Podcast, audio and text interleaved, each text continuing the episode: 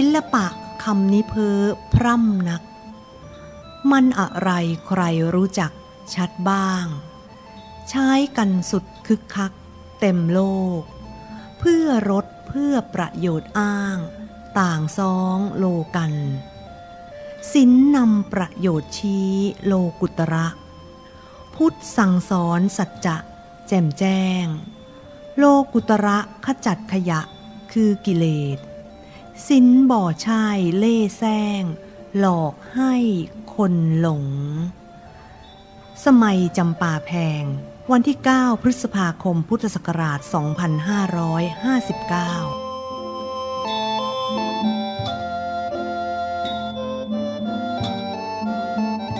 ศิลปะโลกุตระ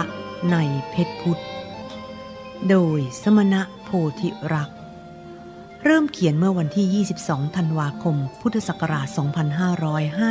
2558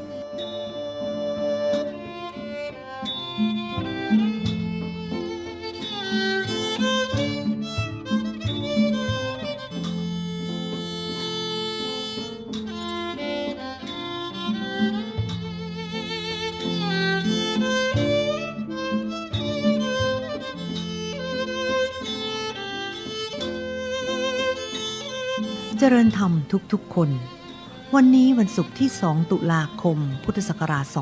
2558 แรม 5 ค่ำเดือน 10 ปีมะแม่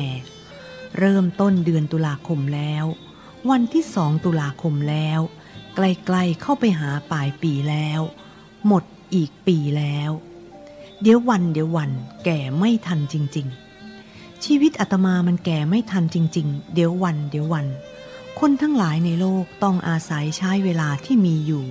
และผ่านไปแต่ละวันแต่ละวันนี่แหละ เป็นอยู่ให้แก่ชีวิต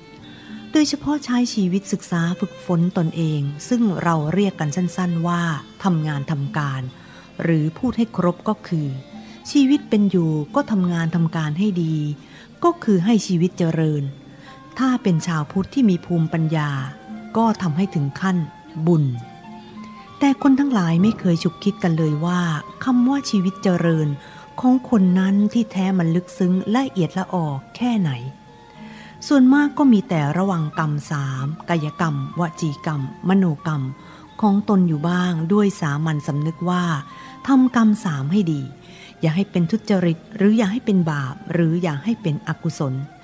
ยิ่งถึงขั้นบุญนั้น ชาวพุทธทุกวันนี้ไม่รู้ความเป็นจริงของคำว่าบุญกันแล้ว ว่า หมายความถึงอะไร หลงผิดกันไปหมดแล้วมั้ง เพราะเห็นพากันไปเข้าใจว่าบุญหมายถึงภาวะของคุณงามความดี ที่เป็นแค่กุศลเท่านั้น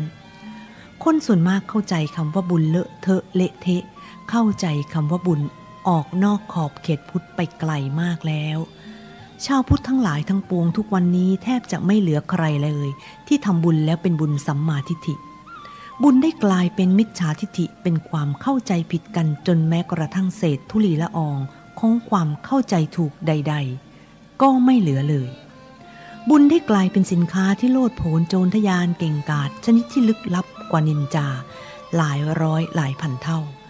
ชาวพุทธจึงพากันต่างแสวงบุญนอกขอบเขตพุทธโดยทำบุญไม่เป็นบุญเลย แต่เป็นบาปกันจริง ๆ แล้วทำบุญได้บาปกันเกินกว่าร้อยเปอร์เซ็นต์ เป็นไหนๆไปไหนๆนั่นคือไปนรกหรือต่ำสุดๆยิ่งนั่นเอง โดยไม่รู้ตัวไม่ฉุกใจ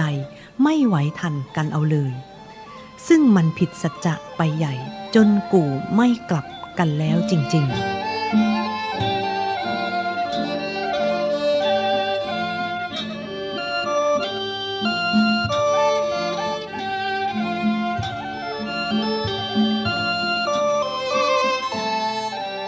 1. ศิลปะโลกุตระประเด็นสำคัญยิ่งคือคำว่า บุญ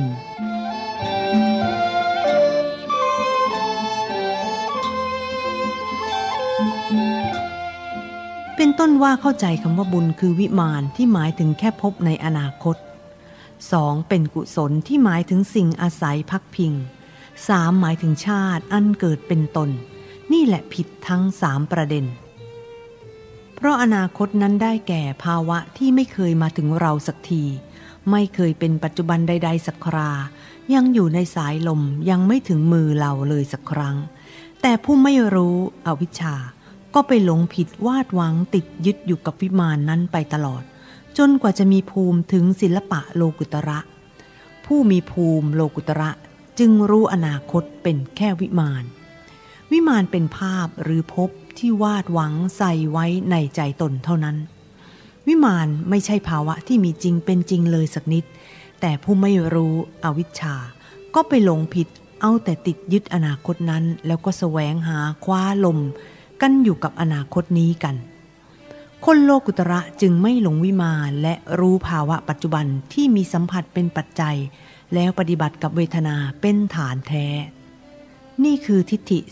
44 อปรันตะกัปปิกะทิฏฐิ 44 ที่เป็นมิจฉาทิฏฐิทั้งหมดทั้งสิ้นในความเป็นอนาคตทั้งหลาย เท่าที่พระบรมพุทธศาสดาได้ตรัสรู้ และนำมาประกาศไว้ในพระไตรปิฎกเล่ม 9 ข้อ 45 ไปถึงข้อ 50ผู้ที่มีความรู้ในความเป็นอดีตชัดเจนแจ่มแจ้งแล้วว่า เป็นเรื่องที่แก้ไขอะไรไม่ได้แล้ว อย่าไปงมจมอยู่กับอดีตต่อไปเลย พียงรู้ไว้เป็นเรื่องใช้เปรียบเทียบในการศึกษาเพื่อปฏิบัติธรรมะสองเท่านั้นก็พอแล้ว อดีตไม่มีวันจะมามีในปัจจุบันได้เลย จึงจะมีก็แต่อนาคตเท่านั้นที่จะเป็นธรรมะสองกับปัจจุบันให้เราปฏิบัติทำความเป็นหนึ่งในสองสำเร็จได้ ความรู้ดังว่านี้คือศาสตร์ชัดเจนแจ่มแจ้งในตนเป็นหลักยึด และมีความจริงที่เป็นธรรมะสองคือสมมุติสัจจะกับปรมัตถสัจจะทำงานอยู่กับสังคม ถ้าเป็นความรู้ของเราคนเดียวก็เป็นแค่ศาสตร์ เป็นแค่ความรู้ที่เรากำหนดรู้อยู่แต่เดียว นี่คือสัญญายะนิจจานิ เป็นปรมัตถสัจจะอยู่กับเราผู้เดียวเดียวเดียว ยังไม่ชื่อว่าศิลปะเป็นแค่ศาสตร์เท่านั้น ถ้าศิลปะต้องมีธรรมะสอง มีทั้งศาสตร์ทั้งศิลป์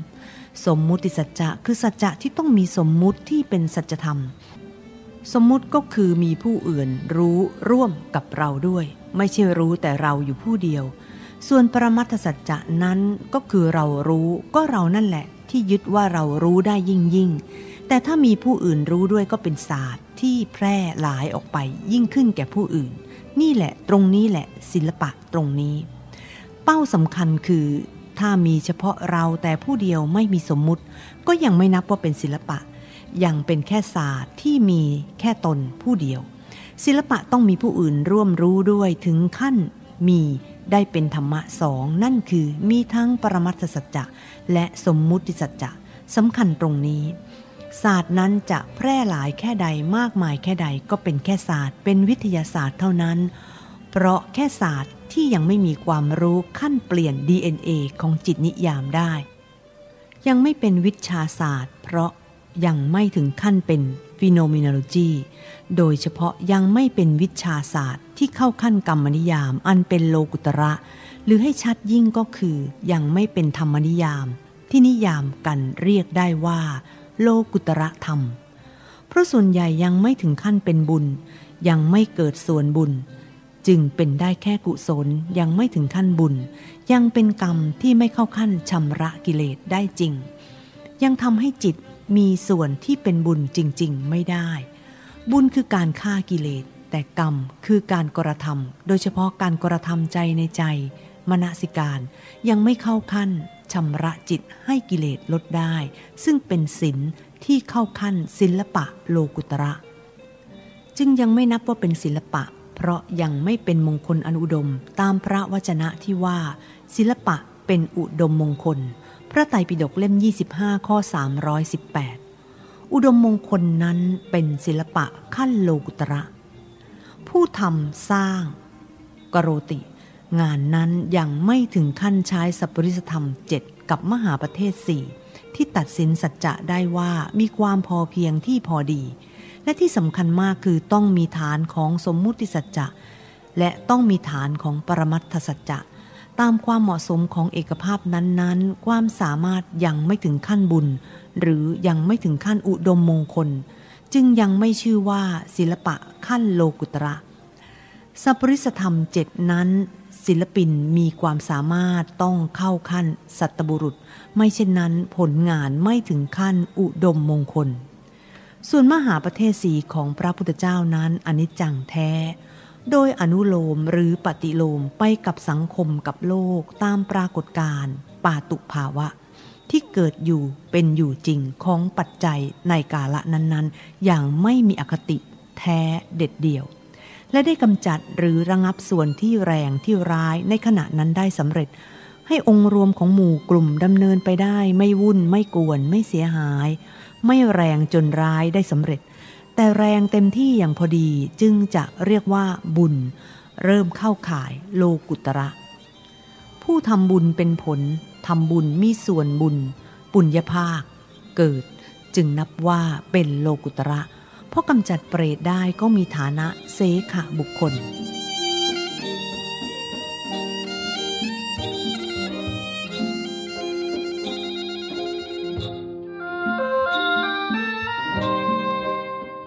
2. การประมาณที่ได้สัดส่วนพอเหมาะจึงจะเป็นศิลปะ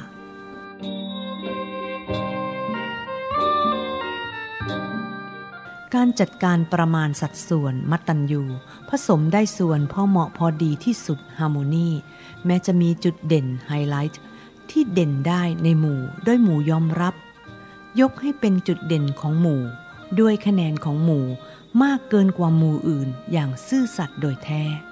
ชนี้แลคือความสามารถของศิลปิน ต้นแรกของความสามารถนับเป็นศิลปินขั้นโลกุตระ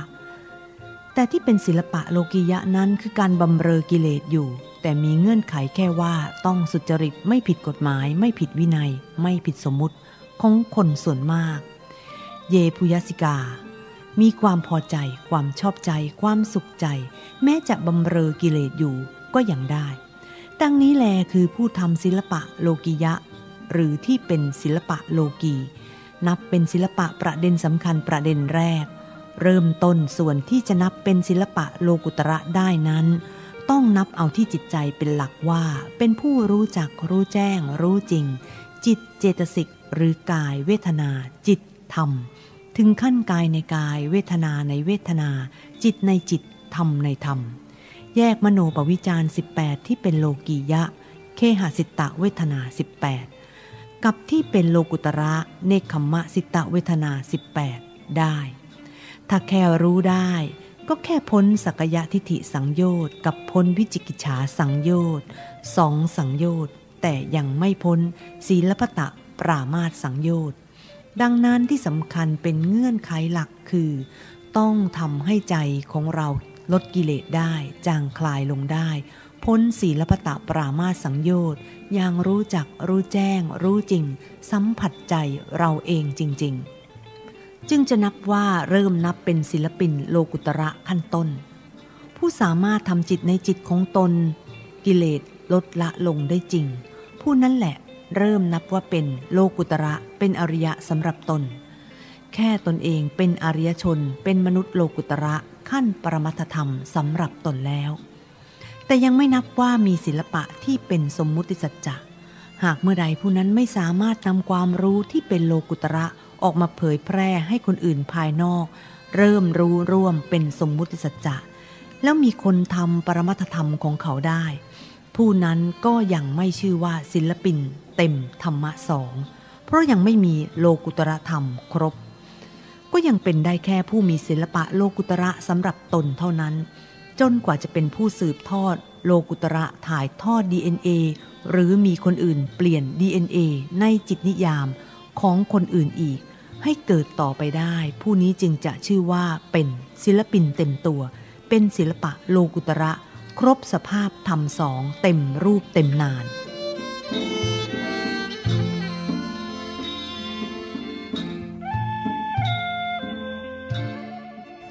3. บุญกับกุศลประเด็นสำคัญยิ่งที่จะเป็นโลกุตระ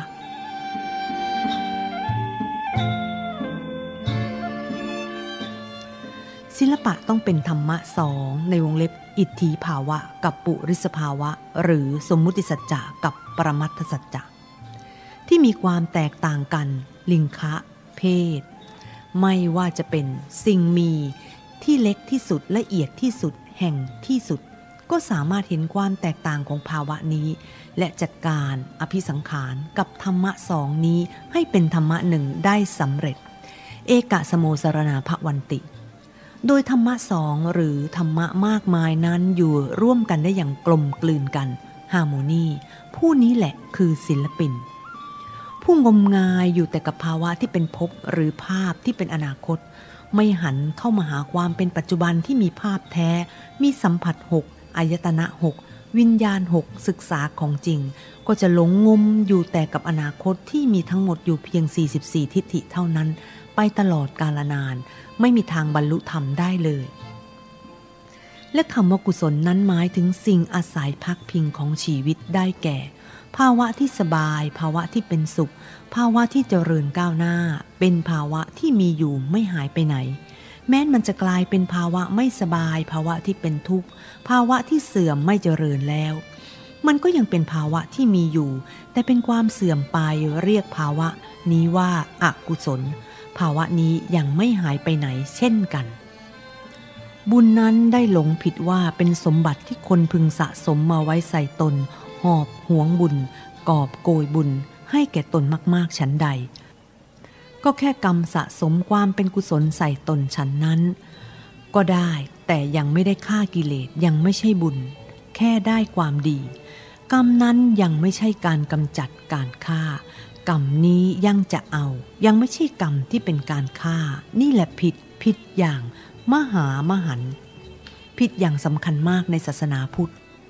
เพราะด้วยสัจจะที่จริงบุญกับกุศลมีนัยยะสำคัญที่แตกต่างกันอย่างลึกซึ้งมาก ลึกล้ำยิ่งเห็นได้ไหมผลของกุศลนั้น คือมีภาวะที่ดี ถึงดีได้อย่างยิ่งอย่างยิ่งไม่จบไม่สิ้นสุด ยังมีเพิ่มไปได้ตลอดการที่ทำกุศล กุศลก็ยิ่งมีในตนมากขึ้น มากขึ้น มากขึ้น มากขึ้น มากขึ้น ได้เรื่อยๆ เพราะกุศลคือบรรดาทรัพย์สริงคารยิ่งทำยิ่งได้มากมีทับทวียิ่งยิ่งขึ้น มีในตนไปได้ยิ่งขึ้นยิ่งขึ้นไม่มีที่สุด ส่วนคำว่าบุญนั้นคือบรรดาอาวุธฆ่าอากุศล เครื่องประหารกิเลส ยิ่งทำยิ่งลดน้อยลงน้อยลงตามส่วนบุญ ปุญญาภาคิยาที่ทำสำเร็จยิ่งสิ้นไป หมดเกลี้ยงเป็นที่สุด หากเป็นผู้หมดบุญ ปุญญาปริคีโน เป็นผู้หมดสิ้นบาปในตน ก็เป็นผู้หมดสิ้นบุญสิ้นบาป คนผู้นี้ก็หมดเรื่องบุญสำหรับตนไม่ต้องทำบุญอีก กุศลเมื่อทำแล้วได้สะสมเพิ่มขึ้นมีมากขึ้นมากขึ้นมากขึ้น แล้วก็ทำกุศลต่อไปก็ยิ่งมีกุศลมากขึ้นมากขึ้น มากขึ้นไม่มีที่จบสิ้น แต่บุญนั้นเมื่อทำแล้วกิเลสก็ลดละหน่ายคลายลดลงลดลง หมดไปหมดไป หมดไป หมดไป จนที่สุดบุญก็หมดสิ้นไปจากตนเป็นคนสิ้นบุญ อรหัตผล เป็นผู้สิ้นบุญสิ้นบาปสนิท ปุญญะปาปะปริคีโน ผู้นี้ก็เป็นอรหันต์จบสิ้นจบกิจที่จะทำเนื่องจากผลของบุญคือกำจัดภาวะนั้นๆออกไป เช่นกำจัดบาปหรืออกุศลจนที่สุด ภาวะนั้นไม่มีเหลือเลยก็จบกิจ จบกิจก็เป็นอันหมดสิ้นบุญไปเลย คนผู้หมดสิ้นบุญก็คือ ผู้หมดส่วนบุญ นั้นภาษาก็ว่า หมด ปุญญภาคหรือหมด ปุญญภาคิยาได้แก่ ผู้พ้นความเป็นเสขบุคคลหรือหมดความเป็นเปรตถ้าสิ้นอาสวะก็ก้าวหน้าขึ้นเป็นอเสขบุคคลเป็นอรหันต์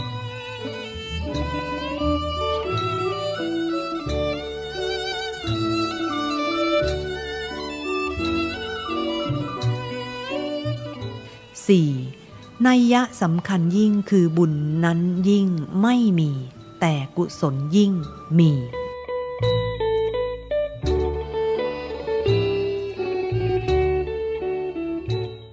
ดังนั้นอรหันต์จึงคือผู้จบกิจของบุญเป็นผู้สิ้นบุญสิ้นบาป ปุญญะปาปะปริคีโน เป็นผู้ไม่ทำบุญอีกไม่มีบุญแล้ว หน้าที่ของบุญเสร็จแล้วจบแล้ว บุญก็ไม่มีในตน ตนก็ไม่ต้องใช้บุญสำหรับตนอีกแล้ว บุญนั้นก็สำเร็จผลก็คือเป็นคนสิ้นบุญอย่างยั่งยืนตลอดกาล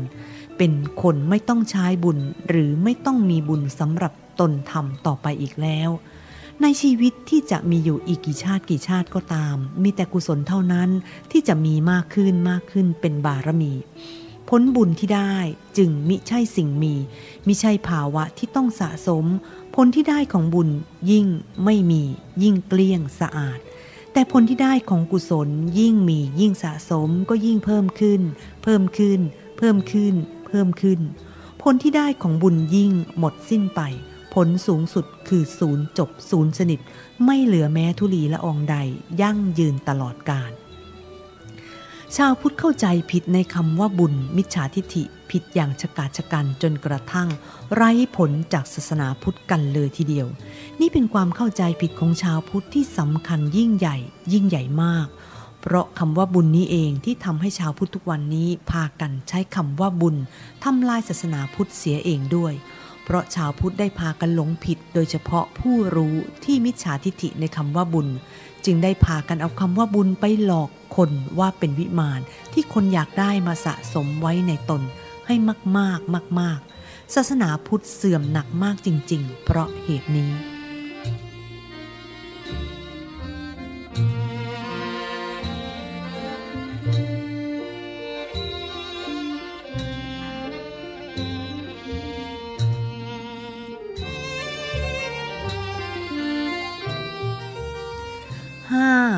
เริ่มศึกษาความเป็นโลกี จากคำว่าวิมานก่อน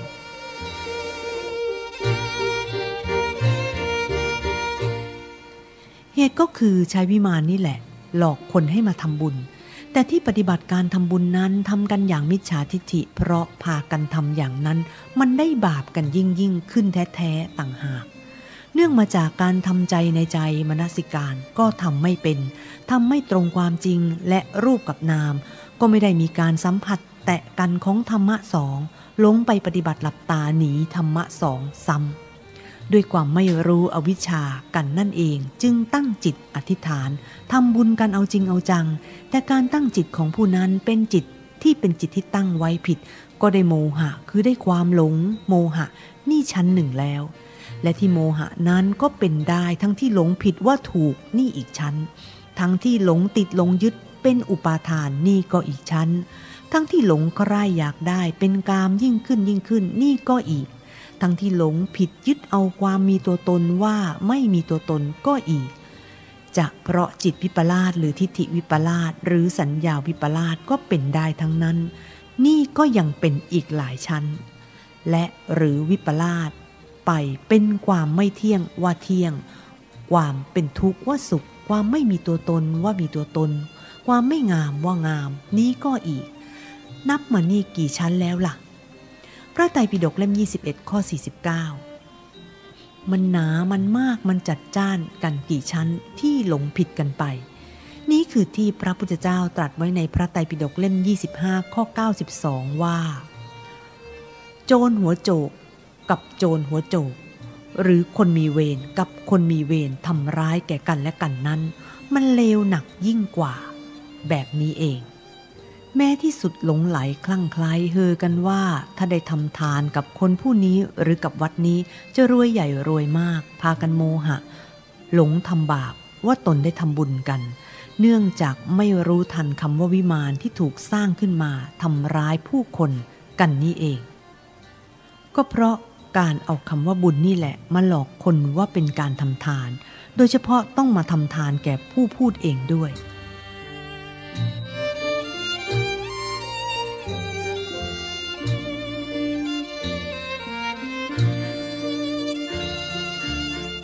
6. คนฉลาดชั่วร้ายเชโก กับคนโง่หนักที่เลวสมกัน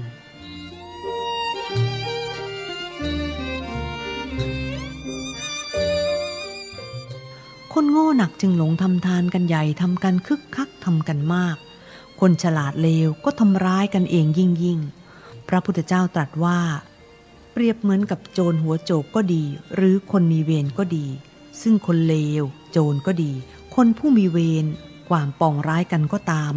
ซึ่งพากันทำความฉิบหายให้แก่กันและกัน ก็เลวร้ายแล้ว แต่คนที่มีจิตที่ตั้งไว้ผิดนั้น เลวหนักยิ่งกว่ายิ่งกว่าโจรหัวโจก ยิ่งกว่าคนมีเวรทำร้ายกันและกัน เป็นไหน ๆ ทีเดียวคำตรัสของพระพุทธเจ้าในโคปาลสูตร พระไตรปิฎกเล่ม 25 ข้อ 92 นั้นมีว่า โจรหัวโจกเห็นโจรหัวโจกแล้ว พึงทำความฉิบหายหรือความทุกข์ให้กัน ก็หรือคนมีเวรเห็นคนมีเวรแล้ว พึงทำความฉิบหายหรือความทุกข์ให้กัน จิตที่ตั้งไว้ผิด มิจฉาปณิหิตตังจิตตังพึงทำเขาให้เลวกว่านั้น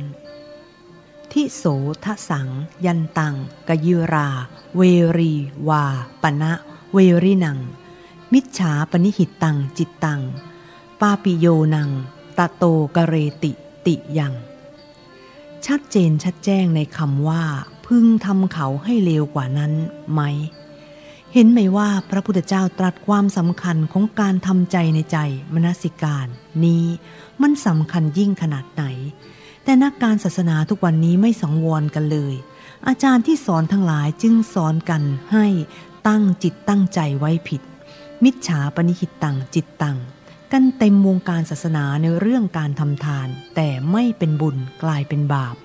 เพราะไปได้กิเลสทับถมตนเข้าไปหนักหนาสาหัสยิ่งขึ้นยิ่งขึ้นยิ่งขึ้น ก็เพราะประเด็นที่ว่า จิตที่ตั้งไว้ผิด มิจฉาปณิหิตตังจิตตัง นี้แหละที่เป็นความผิดมิจฉาแท้ๆของโจรหัวโจก ซึ่งหมายถึงคนผู้ใช้เล่หลอกด้วยการสร้างวิมานขึ้นมา และใช้คำว่าทำบุญ ที่จริงแค่ทำทานแท้ๆ ไม่ใช่ทำบุญเลย กับคนที่นับว่าเป็นโจรหัวโจกสมกัน เพราะคนฉลาดมาก คนโง่หนักที่เข้าคู่กัน สมกันเป็นอันหนึ่งอันเดียวกัน จึงผนึกสนิทเนียนยิ่ง เข้าร่วมรัดกันทำอกุศลกรรมได้ เลวยิ่งกว่าเลวควบแน่น แรงร้ายยิ่งยิ่ง เกินจะกล่าวทีเดียวตามที่พระพุทธเจ้าตรัสไว้ ซึ่งความหลงผิดนี้มันผิดกันไปอย่างน่าสังเวชยิ่งยิ่ง ความจริงแท้บุญหมายถึงเครื่องฆ่าอาวุธประหาร แต่กลับนำไปหลอกเป็นวิมานที่หลงผิดกันกลายเป็นอยากได้บุญนักหนาสาหัสจนพากันเพ้อพก ตกนรก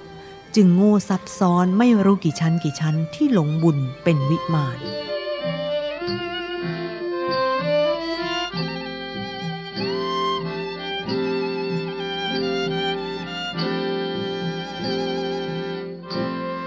เจ็ดแล้วจริง ๆ แท้ๆวิมานมันคืออะไรกันแน่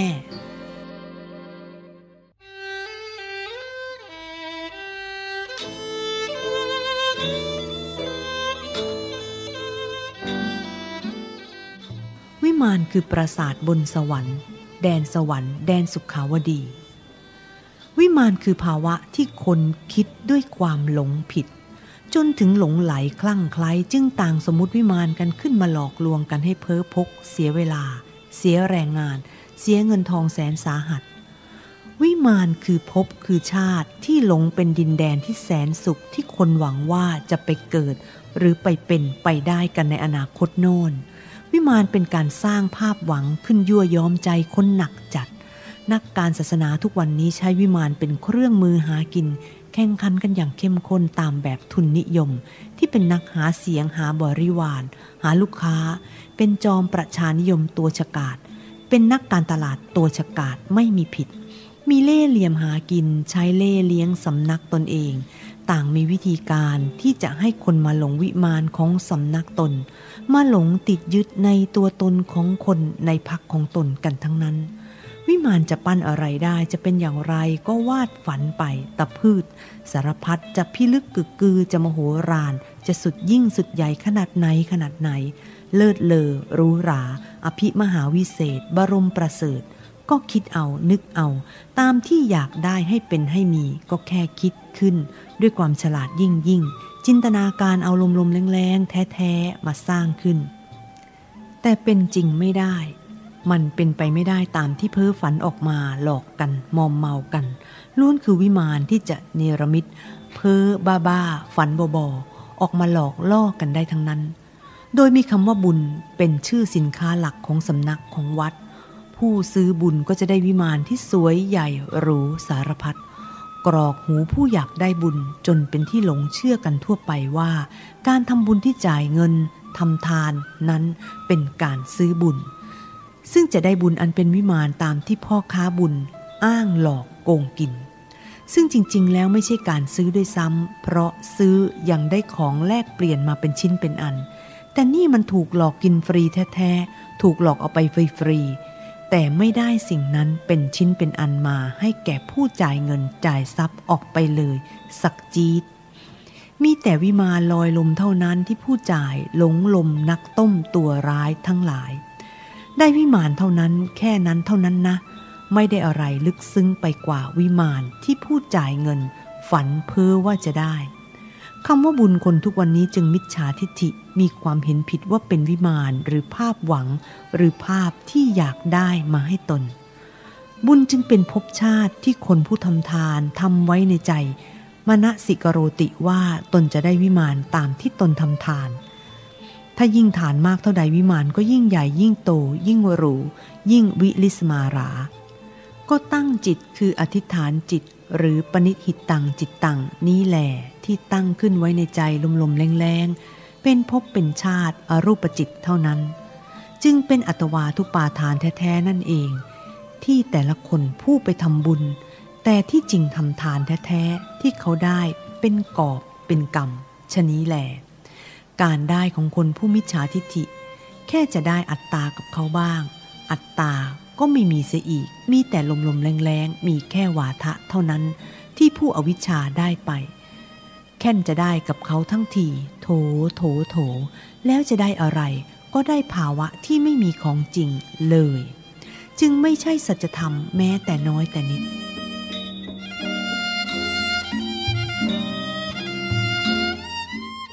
8.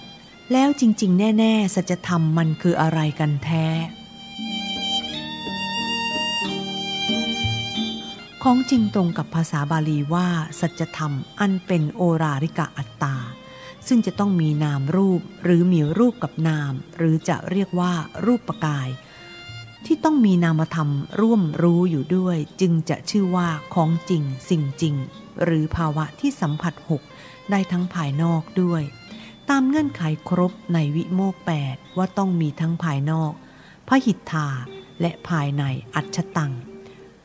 อยู่พร้อมในขณะนั้นหรือต้องมีกายคือมีภาวะสองหรือมีธรรมะสองเสมอ ซึ่งรูปกายหรือสัจธรรมนี้จะไม่ใช่แค่วิมานแล้ว รูปธรรมสัจธรรมนั้นสามารถรู้ได้ทั้งตนเองและผู้อื่นก็สามารถสัมผัสรู้ร่วมได้ด้วย ทั้งสัมผัสสี่ กายเป็นธรรมะสองที่มีทั้งรูปและนาม โดยเฉพาะต้องมีนามร่วมอยู่เสมอจึงจะชื่อว่า กาย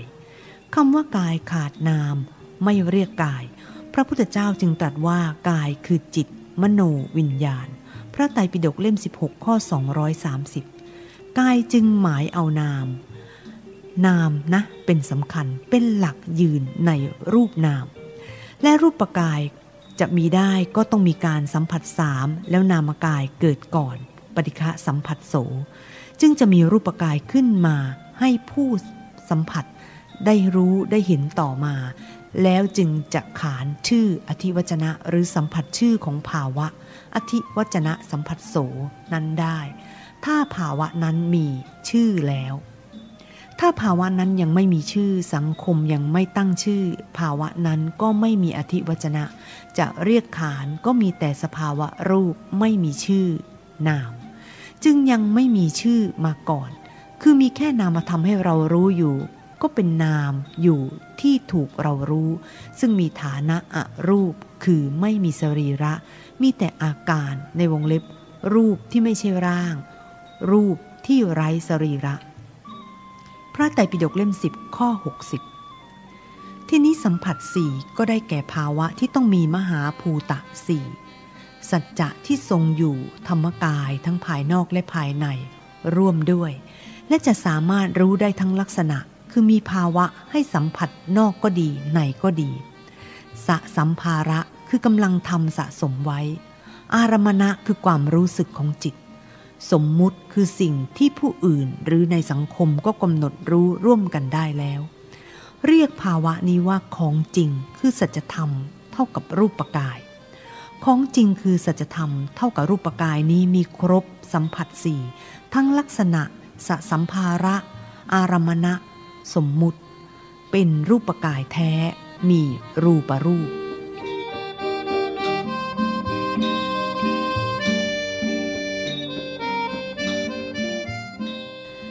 9. สัจจะแตกต่างกับสัจธรรมอย่างไรแค่ไหน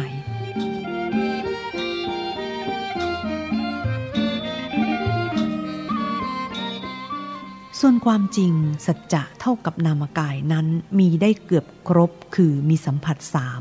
แต่ที่สุดมันยังไม่เป็นสมมุติในสัมผัสสี่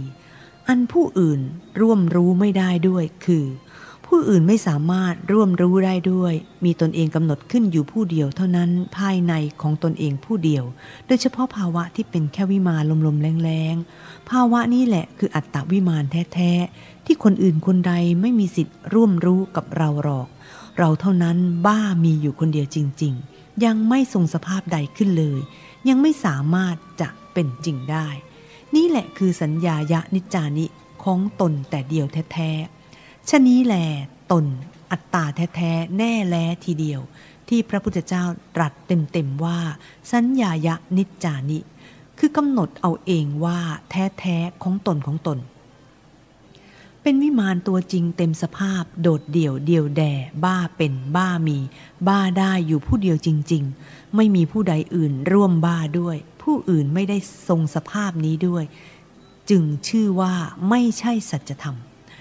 ถ้าสัจธรรมก็จะมีภาวะธรรมทรงขึ้นยิ่งกว่าสัจจะตนจะต้องมีภาวะที่ทรงขึ้นยิ่งกว่าภาวะที่ไม่ทรงขึ้น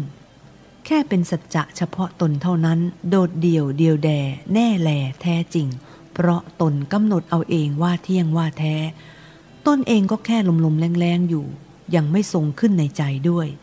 ซึ่งแน่นอนใครอื่นก็ไม่มีทางที่จะรู้ไปกับตนได้เลย ตนบ้าคนเดียวที่หลงว่าเป็นความจริง สัจจะอยู่แต่ผู้เดียวเอง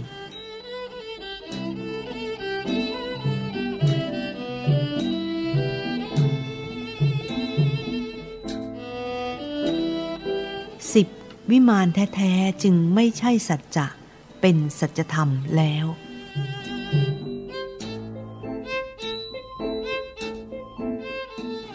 วิมานก็ดี สัจจะก็ดีจึงลึก และไกลมาก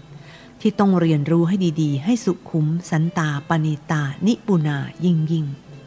เพราะวิมานยังไม่ใช่สัจจะวิมานเป็นเพียงแค่อรูปที่ตนยึดจริง ยังไม่ถึงขั้นสมมุติธรรม เป็นแค่ปรมัตธรรมในตนของตน ผู้เดียวอยู่ ยังให้ผู้อื่นร่วมรู้ด้วยไม่ได้และสัจจะนี้พระพุทธเจ้าตรัสว่ามีอย่างเดียวเท่านั้น สัจจะที่สองไม่มี ระไตรปิฎกเล่ม 25 ข้อ 419 สัจจะของใครก็ของตนเท่านั้น เท่าที่ตนกำหนดเอาเอง ตนเท่านั้นว่าจริงจังเที่ยงแท้ของตน สัญญายะนิจจานิ หากนำออกมาเปรียบกับคนอื่นเมื่อใด แม้ไม่เป็นสัจจะหนึ่งเดียวกัน ก็จะแตกต่างกันทันที ผู้ยังมีอัตตาจะต่างยึดว่าของตนเท่านั้นแท้ ของคนอื่นไม่แท้ ของตนเองเท่านั้นถูกของคนอื่นไม่ถูก จึงมีการขัดแย้งทะเลาะกันที่สุดถึงขั้นฆ่ากัน ร้ายสุดๆใส่กัน แต่ถ้าไม่มีปัญหากันหรือไปด้วยกันได้ หรือไม่ต้านกันหรือยอมกัน ก็ถือว่านี่แหละคือสมมุติสัจจะที่มีอย่างเดียวกันเท่านั้น สัจจะสองไม่มี ซึ่งต่างก็องค์รวมในวงเล็บกายเดียวกัน อันแตกต่างกันกับสัญญายะนิจจานิ สัจจะของใครก็ของตนเท่านั้น เท่าที่ตนกำหนดเอาเอง ตนเท่านั้นว่าจริงจังเที่ยงแท้ของตน ดังนั้นผู้รู้จึงหมดการโต้แย้งและจะจบได้ด้วยตนเป็นที่สุด คือเราหยุดแล้วแต่เธอต่างหากที่ยังไม่หยุด นี่คือภาษิตที่ยิ่งใหญ่ของพระบรมพุทธศาสดา และการหยุดนี้ก็เป็นการหยุดที่ทำจิตตนหยุดจริง ๆ ด้วยนะทำอารมณะของตนเวทนาเท่ากับเจตสิก ให้เป็นจริงได้แท้ ถ้าทำอารมณะให้เป็นสัจจะหนึ่งเดียวกันไม่ได้ การยังแย้งกัน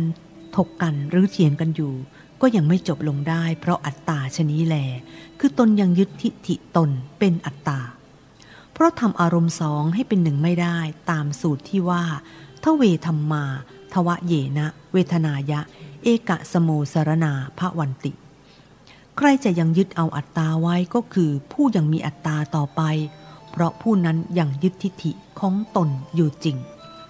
ทิฏฐิทั้งหลายก็มี 62 ทิฏฐิเท่านั้น พระไตรปิฎกเล่ม 9 สูตรที่หนึ่งพรหมชาลสูตร เป็นเพชรพุทธสุดยอดศิลปะโลกุตระแท้ๆทิฏฐินี้ใครจะสร้างให้เกิดเป็นปัญญาเต็มที่สูงสุดได้ ด้วยการปฏิบัติมรรคองแปดธรรมวิจัยสัมโพธชงซึ่งจะมีสะสัมภาระ ของสัมมาทิฏฐิเจริญขึ้นเจริญขึ้น เป็นลำดับไปจนครบถ้วนสุดจบถึงปัญญาพละ พระไตรปิฎกเล่ม 14 ข้อ 258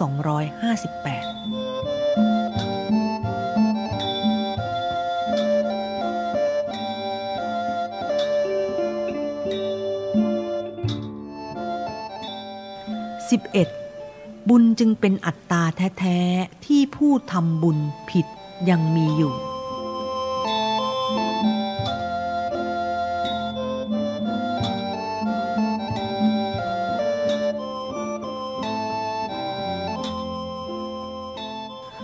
จฉาทิฏฐิที่เป็นลมๆแรงๆขั้นอัตวาทุปาทานวิมานแท้ ก็แน่ยิ่งกว่าแน่คือ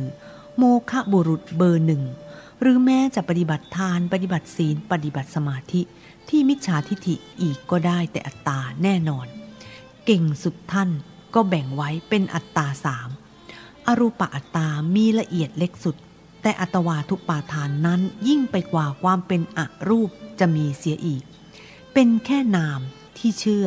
ที่เป็นอัตวาทุปาทาน แค่ทำขั้นนามธรรมที่ปักมั่นว่าตนจะได้วิมานลมลมๆแรงๆ ลึกซ้อนอยู่ในอรูปอีกที ซึ่งเป็นอุปทานที่มีแค่คำพูดว่าเป็นตัวตนเป็นของตน จึงมีแต่คำพูดมีแต่ลัทธิมีแค่ทิฏฐิว่าตนเป็นตนธรรม เช่น ตนเป็นผู้ทำทาน ตนเป็นผู้ปฏิบัติศีล ตนเป็นผู้ปฏิบัติสมาธิ และหวังว่าจะได้วิมานมาให้ตนในอนาคตข้างหน้าโน้น ก็มีแต่ตนในภพมีแต่ตนยังไม่มีแม้แค่ผัสสะอัตตาชนิดนี้จึงเป็นแค่วาทะเท่านั้น ที่เป็นแค่คำพูดเท่านั้นจริง ๆ เป็นแค่ความเชื่อจนเป็นลัทธิที่มีวิมานที่หวังจะได้ จะเป็นลมๆแรงๆ อยู่ในอนาคต ก็เป็นแน่นอนอยู่ตรงๆว่ามันยังไม่ได้ ยืนยันกันพิสูจน์กันขณะนี้ ดังนั้นการทำใจในใจมนสิการของคนผู้นี้ว่าเป็นวิมานที่จะได้คือ ทำภพที่หวังหรือทำภาพที่อยากได้เท่านั้นที่มี มันเป็นแค่คำพูด แค่ลัทธิ แค่ความเชื่อความเห็น วาทะ เป็นอุปาทานภพชาติที่ยึดมั่นไว้ได้ ชนิดหนึ่งแค่นั้น ซึ่งมีแค่วาทะคือแค่คำพูด อย่างเดียวโดดๆที่เป็นอุปาทานจึงชื่อว่าอัตวาทุปาทานแท้ๆในประดาอุปาทานหลากหลาย ซึ่งภพชาตินั้นก็คือภาพหวังก็คือสิ่งที่ไม่แน่นอนเลยว่า จะจริงหรือไม่จริง มันยังเป็นแค่เพียงวิมานที่หวังที่ปั้น เป็นสิ่งที่ตนอยากได้ แต่ยังเป็นลมๆแรงๆอยู่เท่านั้น จะเกิดหรือไม่เกิดจะได้จริงหรือไม่ได้จริง ยืนยันมั่นคงไม่ได้ แต่เป็นความหวังที่เกิดขึ้นมายึดถือไว้ในใจแล้ว ตามที่มีคนพูดสอนกันผิดๆเป็นความยึดถือคืออุปทาน นั่นคือแทนที่จะสอนการทำใจในใจมนสิการชำระความยึดให้จางคลายลงหรือดับไป กลับสอนสร้างอุปทานการยึดมั่นใส่ในใจตนยิ่งยิ่งขึ้นเสียนี่พ้นจึงได้แค่อุปทานที่เป็นวิมาน ภาพหวังหรือภาพที่อยากได้ใส่ใจไว้ เกิดในใจของคนผู้นั้น อุปาทานจึงคือกิเลสชนิดหนึ่งธรรมดาธรรมดานั่นเองทำทานก็ว่าจะได้บุญ ยิ่งทานมากๆมากมากก็ยิ่งได้วิมานใหญ่ ๆ มาก ถือศีลเป็นศีลและประตุปาทาน ก็ว่าจะได้บุญปฏิบัติสมาธิมิจฉาสมาธิก็ว่าจะได้บุญมากขึ้นมากขึ้น จึงได้บุญเป็นอัตตาทั้งในทานในศีลในสมาธิ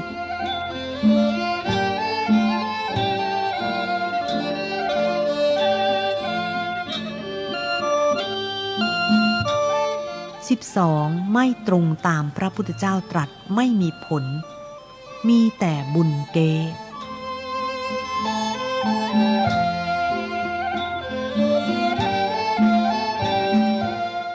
เพราะที่ทำกันนั้น นัตถิทินนัง นัตถิยิถัง นัตถิหุตัง ที่พระพุทธเจ้าตรัสนี้หมายความว่าทำทานแล้วไม่ได้บุญ ปฏิบัติไปตามวิธีกรรมนั้นแล้วก็ไม่พาให้ได้บุญ จิตไม่เกิดผลบุญ แม้แต่แค่ส่วนบุญหรือส่วนแห่งบุญ สักน้อยสักนิดก็ไม่ได้ส่วนบุญใดเลย ไม่มีส่วนบุญใดเกิดในจิต ผู้มีส่วนบุญเกิดในจิตเป็นเสขบุคคลนั่นคือ ผู้ปฏิบัติชำระกิเลสไปได้ส่วนหนึ่ง จึงเป็นผู้มีส่วนบุญ ปุญญภาคหรือปุญญภาคิยา ชนี้เองคือผู้ได้ส่วนบุญหมายความว่าผู้ชำระกิเลสออกไปได้ส่วนหนึ่ง บางส่วนเท่านั้นกิเลสไม่ได้หมดสิ้น จึงเป็นแค่สาสวะ คือ กิเลสยังไม่หมดสิ้นอาสวะทำได้แค่กิเลสลดลงไปบางส่วน เอกัจจะเท่านั้น จึงเรียกว่าผู้ได้ส่วนบุญนับเป็นเสขบุคคลเสขบุคคลนี้แหละคือปรัตูปะชีวีเปรตตัวจริงที่เป็นผู้ได้รับส่วนบุญ คือส่วนกิเลสที่ลดไปได้จริง ในคนเป็นๆที่ปฏิบัติแล้วจิตเกิดส่วนบุญ คือเกิดทำให้กิเลสในจิตอกุศล คือจิตเปรตของตน ลดละลงไปได้บางส่วน เอกจะอย่างเป็นจริง บุญซึ่งหมายถึงการชำระไอ้ที่โง่โง่ทัตตะออกไปจากตน ความโง่ทัตตะของตนออกไปได้ จึงเป็นผู้ได้รับความรู้ใหม่ อันเป็นความรู้แบบอื่น ประ จากที่เคยรู้มา ยึดถือมาก่อน เปลี่ยนเป็นความรู้ใหม่ เกิดใหม่ เป็น DNA ใหม่ทีเดียว เปลี่ยนชีวิตไปพึ่ง DNA ใหม่ชนี้ชนี้คือปรมัตธรรม ไม่ใช่เรื่องของบุคคลตัวตนที่เป็นเราเป็นเขา อันหมายถึงหยาบไปถึงตัวตนของบุคคลทั้งร่างกายภายนอกภายใน เต็มตัวรวมหมดทั้งแท่ง แต่ปรมัตสัจจะต้องหมายเอาเฉพาะจิต จตสิกรูปนิพพานกันให้แม่น ๆ ตรงๆ คมๆ ชัดๆ ลึกๆ แท้ๆ ไม่เช่นนั้นจะเป็นบุญเก้ไปหมายเอาการชำระตัวตนที่เป็นตัวคน ตัวเราทั้งตัว ตัวเขาทั้งร่างกายไปเลย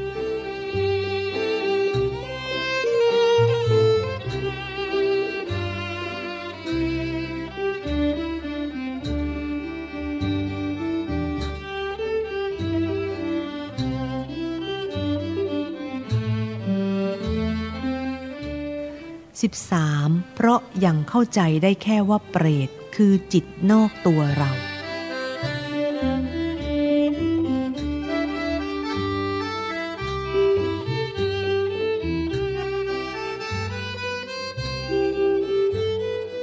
ที่เรากำลังพูดกันอยู่นี้มันขั้นอภิธรรมไม่ใช่ธรรมขั้นหยาบ หมายถึงเนื้อหนังตัวตน รวมร่างกายภายนอกเลย มันหมายเอาแต่เฉพาะจิตเจตสิก รูปนิพพานกันนะ อย่าตื้นเขินเผินเพี้ยนไปเป็นอันขาด เพราะเหตุไปหลงผิดกันหมายเอาโน่นเอาว่าเปรตคือตัวตนที่เป็นส่วนอื่นที่นอกไปจากจิตตนเอง ก็เป็นเสียอย่างนี้แหละ จึงปฏิบัติเพื่อให้สำเร็จผลบุญไม่ได้สักที เนื่องจากเจตสิกทำงานกำหนดวิปลาสคือสัญญาวิปลาสเจตสิกที่เป็นสัญญาทำงานผิดเพี้ยนไปนั่นเอง ซึ่งก็อีกแหละ ที่เป็นอย่างนี้ก็เพราะเนื่องมาจากทิฏฐิวิปลาสอีกที ที่เรียนที่ศึกษาถ่ายทอดกันมา เป็นความเห็นความเข้าใจเป็นทฤษฎีที่ผิดเพี้ยนมาก่อนนั่นแหละแท้ๆ เพราะยังไม่ตรงตามที่พระพุทธเจ้าตรัสจริง ๆ ตามพระไตรปิฎกเล่ม 14 ข้อ 255 เป็นต้น ที่มีว่า ทานที่ทำแล้วทินนัง วิธีปฏิบัติที่ทำแล้วยิดถังคือศีลพรต อธิจิตที่ได้ผลสั่งสมตั้งมั่นแล้ว คือหุตังเท่ากับสมาธิ ไม่มีผลไม่มีส่วนบุญใดเกิด เนื่องมาจากกรรมดีกรรมชั่วที่เป็นผลเป็นวิบาก สุกตะ ทุกตานังกามานังพลังวิปากโก ก็ดี ความเป็นโลกนี้อายังโลโก ความเป็นโลกหน้าปาระโลกก็ดี ความเป็นแม่ทางจิตมาตาก็ดี ความเป็นพ่อทางจิตปิตาก็ดี จิตวิญญาณ ที่ความเป็นสัตว์อยู่ในตัวเราแท้ๆ สัตว์โอปปาติกาก็ดี ตนก็ยังไม่รู้จริง โดยเฉพาะความเป็นอริยะที่เป็นความรู้ ขั้นเป็นปัจเจกมีมาแต่ชาติก่อน แล้วมาปรากฏตัวเป็นบุคคลในปัจจุบันนี้ เป็นผู้สามารถดำเนินชอบปฏิบัติชอบ ซึ่งประกาศโลกนี้โลกหน้า ให้คนยุคนี้แจ่มแจ้ง เพราะรู้ยิ่งด้วยตนเอง ได้ในโลกปัจจุบันนี้มีอยู่ อัติโลเก สมณะพรามนา สัมมคตา สัมมาปฏิปันนา เยอิมันจโลกัง ปารันจโลกัง สยังอภิญญา สัจจิกตวา ปเวเทนติติ ตนก็ยังเห็นไม่ได้ยังไม่รู้จัก แม้จะได้ฟังท่านพูดท่านแสดง คุณก็ยังไม่รู้เป็นสัมมา ยังไม่พบ ยังไม่เห็นบุคคลดังว่านี้ ที่จริงนั้นคุณเห็นคุณได้ยินท่านพูด ท่านอธิบาย แต่คุณฟังไม่เข้าใจ ไม่เชื่อว่าถูกต้อง คุณลบหลู่ ตีทิ้งคำพูดที่ไม่ตรงกับทิฏฐิ ที่คุณยึดถือ ที่คุณยึดมั่นถือมั่นแล้ว คุณไม่สนใจ เพราะไม่มีปรโตโคสะ จึงยังมิจฉาทิฏฐิอยู่คงเดิม ก็ยังโยนิโสมนสิการไม่เป็น คือยังทำใจในใจมณสิกโรติไม่เข้าร่องเข้ารอยกับความทองแท้ ลงไปถึงที่เกิดได้ตรงเป้า ดังนั้นทานก็ดีศีลก็ดีสมาธิ หรืออธิจิตก็ตาม ล้วนไม่ได้มรรคผลเลย แต่ได้ตัวตนที่เป็นอัตตาหรือได้แต่บุญเกคือเป็นวิมานตามที่ตนยังอวิชชาอยู่ทั้งนั้น แทบกล่าวได้ว่า หมดสิ้นวงการพุทธแล้วมั้ง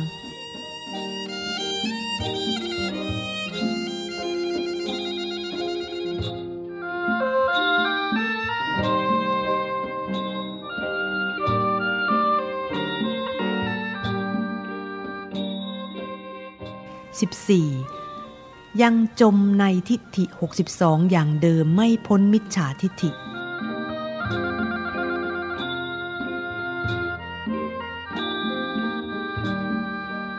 ยังไม่พ้นมิจฉาทิฏฐิ62 ตามพรหมชาลสูตร เพราะหลับตาปฏิบัติเจโตสมาธิจมอยู่แต่กับอดีตและอนาคต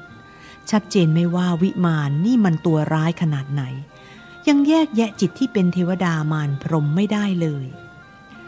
สำนักจารบินธรรมกายในเมืองไทยหลอกลวงคนผู้อย่างโง่ อวิชชา ทัตตะ ผู้หลงวิมานอยู่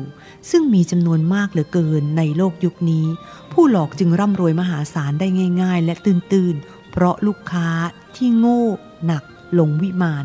ยังมีอยู่เยอะเหลือล้นจริง ๆ สำนักพระป่าทั้งหลายที่ยังหลับตาปฏิบัติก็คือ ผู้ยังจมอยู่กับอดีตกับอนาคตในยะเดียวกัน เพียงแต่แยกกันเป็นสายอาภัสราพรมกับสายสุภกินนหพรมเท่านั้น สุภกินนหพรมก็คือ วิมานนิพานนิโรธดำดำดิ่ง เป็นพวกมโนปโทสิกะเทวดา กันอย่างมืดมนอนทการ ส่วนอภัสราพรมคือวิมานใสๆสวรรค์สุขาวดีแสนสุข เป็นพวก คิดทาปโทสิกะเทวดา กันอย่างระเริงหลงเต็มที่ โดยใช้ภาษาหลอกคนโง่ทั้งหลายว่าเป็นภูมิเทวดา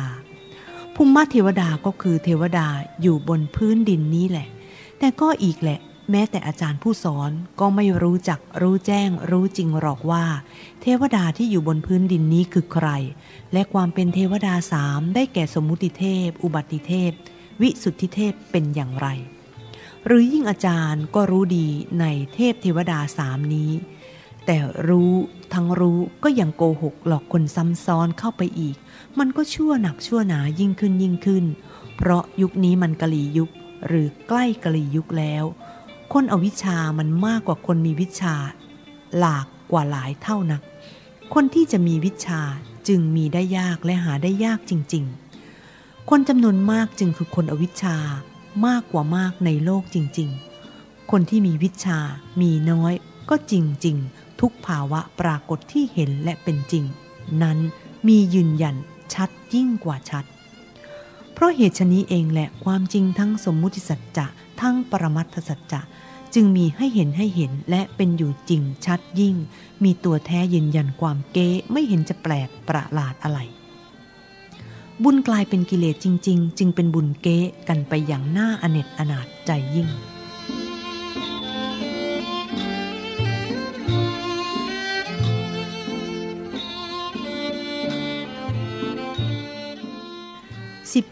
15. บุญกลายเป็นกิเลสเป็นอุปทาน หลอกคนยึด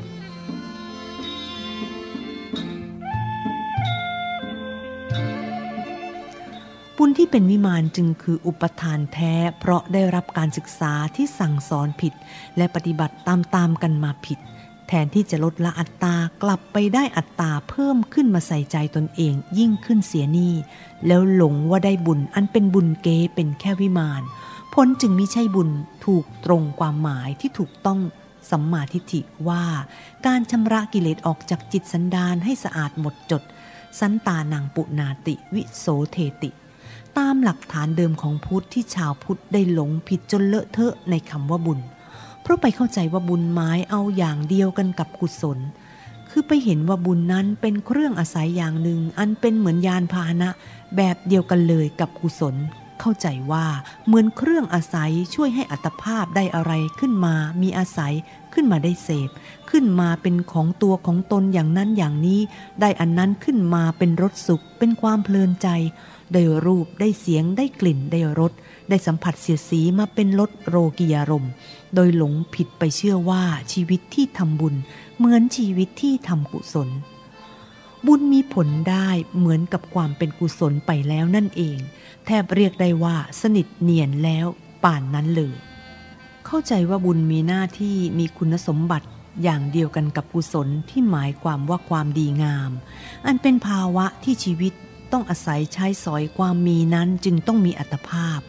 ทุกวันนี้มันผิดเพี้ยนไปเป็นหนึ่งเดียวกันอย่างสนิทสนมแล้ว กุศลแปลว่าคุณงามความดีคือเครื่องอาศัยสำหรับชีวิต เครื่องอาศัยของความมีชีวะ เครื่องอาศัยของอัตภาพถูกต้องแล้ว ซึ่งแตกต่างกับบุญอย่างมีนัยยะสำคัญมากยิ่ง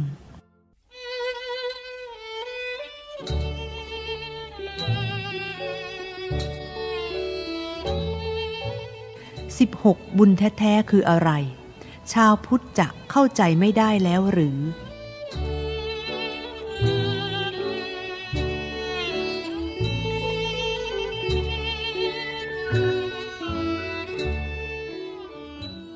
บุญที่ถูกที่แท้นั้นคือเครื่องฆ่าเป็นอาวุธประหารกิเลส เป็นอุปกรณ์ที่ทำหน้าที่ชำระกิเลสให้สะอาด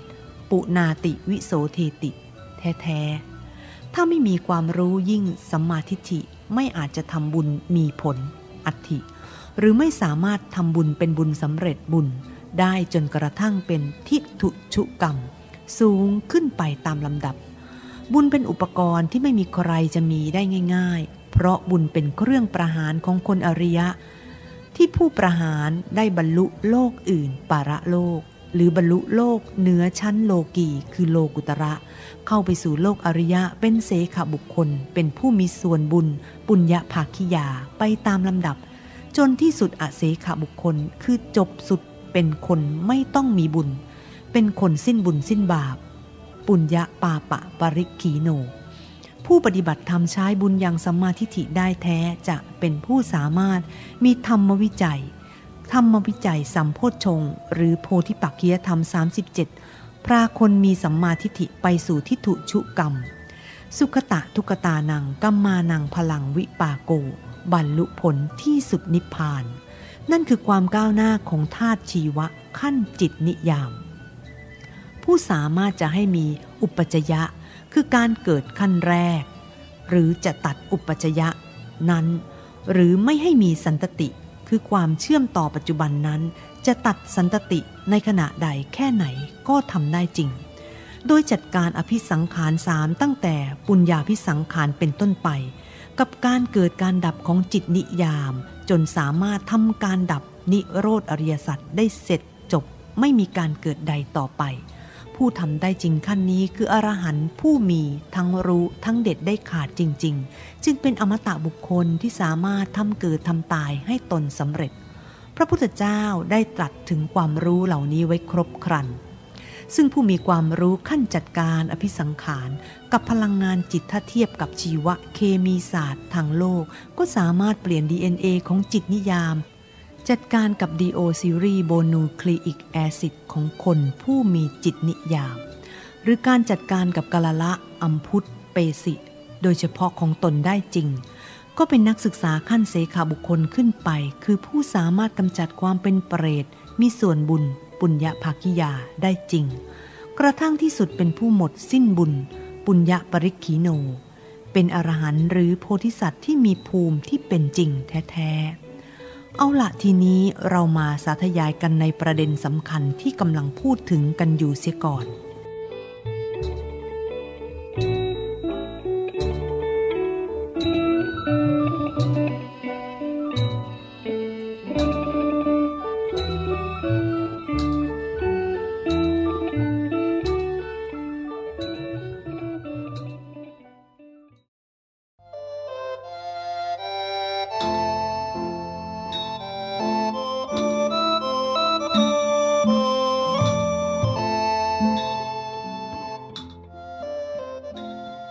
ลปะคำนี้เพ้อพร่ำนัก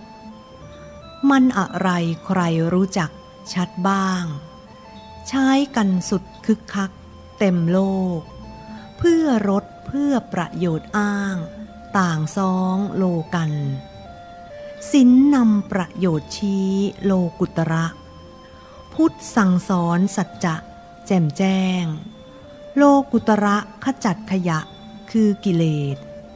สินบ่อชายเล่แซงหลอกให้คนหลง สมัยจำปาแพง วันที่ 9 พฤษภาคมพุทธศักราช 2559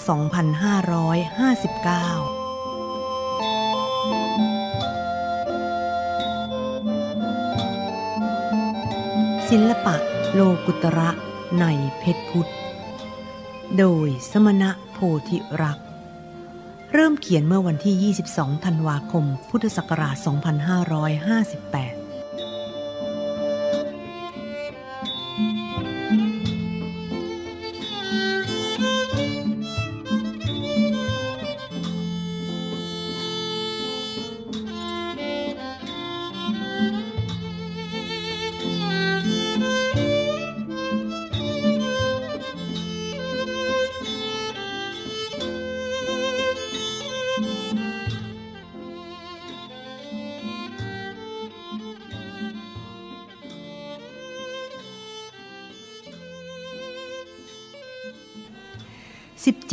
บุญแท้ๆมิใช่สิ่งที่จะสะสมในอัตภาพของตน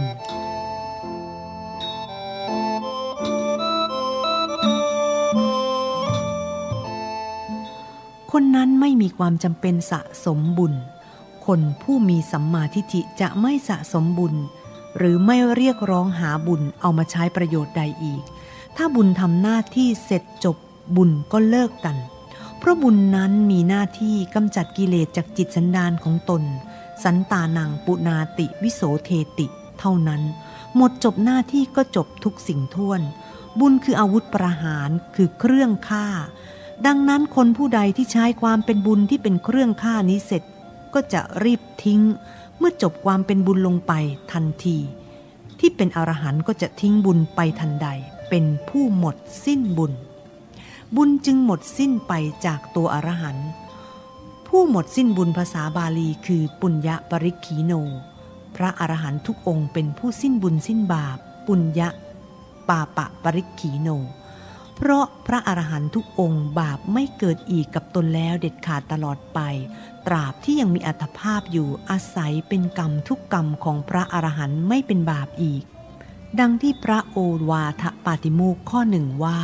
สัพพปาปะสะการนังไม่ทำบาปทั้งปวง เพราะบาปไม่เกิดในจิตท่านอีกแล้วเด็ดขาดยั่งยืน ดังนั้นทุกกรรมที่พระอรหันต์ทำจึงมีแต่ทำดีคือทำแต่กุศลทั้งสิ้น ดังข้อสองของพระโอวาทปาติโมกว่า กุศลสูปสัมปทา ดังนั้นบาปจึงไม่มีอีกไม่ทำบาปอีกต่อไปตลอด เพราะบาปไม่เกิดอีกแล้วในตน บุญก็ไม่ต้องอาศัยมากำจัดบาปกันอีกแล้ว บุญอาศัยใช้กำจัดบาปเท่านั้นจบ ส่วนกุศลนั้น คนยิ่งมียิ่งได้อาศัยในชีวิต ช่วยเสริมส่งผู้อื่นให้อะไรต่ออะไรเจริญมากมี ช่วยได้ช่วยเป็นช่วยมี แต่บุญนั้นผู้จะทำบุญได้ผลแก่ขัน นับว่ามีส่วนบุญต้องสัมมาทิฏฐิเป็นผู้เข้าขั้นนักศึกษา ที่พระพุทธเจ้าตรัสเรียกว่าเป็นเสขะบุคคล ผู้สามารถชำระกิเลสของตนได้ ไปเป็นลำดับมีส่วนบุญปุญญภาคิยา ส่วนบุญหรือส่วนแห่งบุญที่ภาษาบาลีว่าปุญญภาคหรือปุญญภาคิยานั้น คือผู้มีส่วนกิเลสหรือส่วนบาปอากุศลที่ถูกชำระไปได้เป็นส่วนๆเรียกว่า มีส่วนบุญปุญญภาคส่วนบุญจึงหมายถึงส่วนที่เสียไป ส่วนที่ลดละไป ส่วนที่สูญไป กิเลสนั่นเองลดไป นี่คือส่วนบุญ บุญที่ทำสำเร็จผลคือกำจัดสิ่งที่ไม่พึงประสงค์ บุญจึงไม่ใช่ภาวะที่สะสมในอัตภาพของคน ผู้ทำบุญมีส่วนแห่งบุญจึงเริ่มเป็นเซขะบุคคล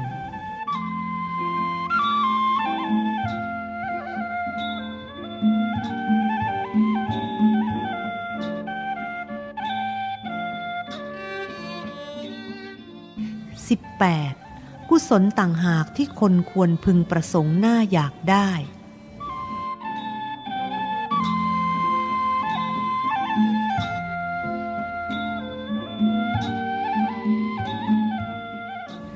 ถ้าไม่มีกุศลอาศัยก็ไม่มีคุณค่าประโยชน์ใดเลย เพราะกุศลคือความดีงามคือเครื่องอาศัย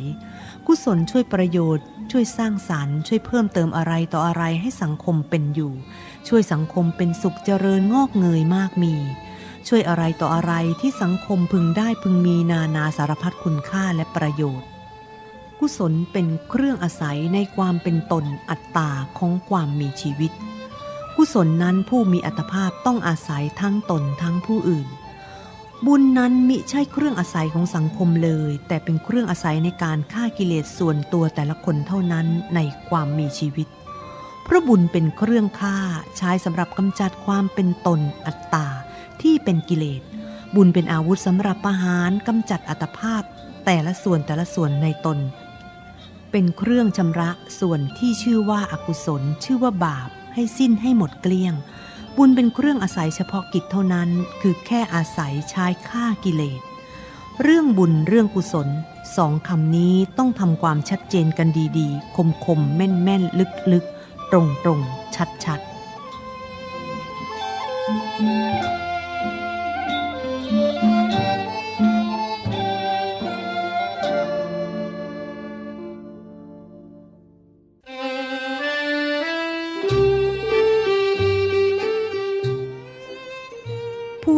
ยังมีส่วนบุญและผู้สิ้นบุญหมดบุญที่แท้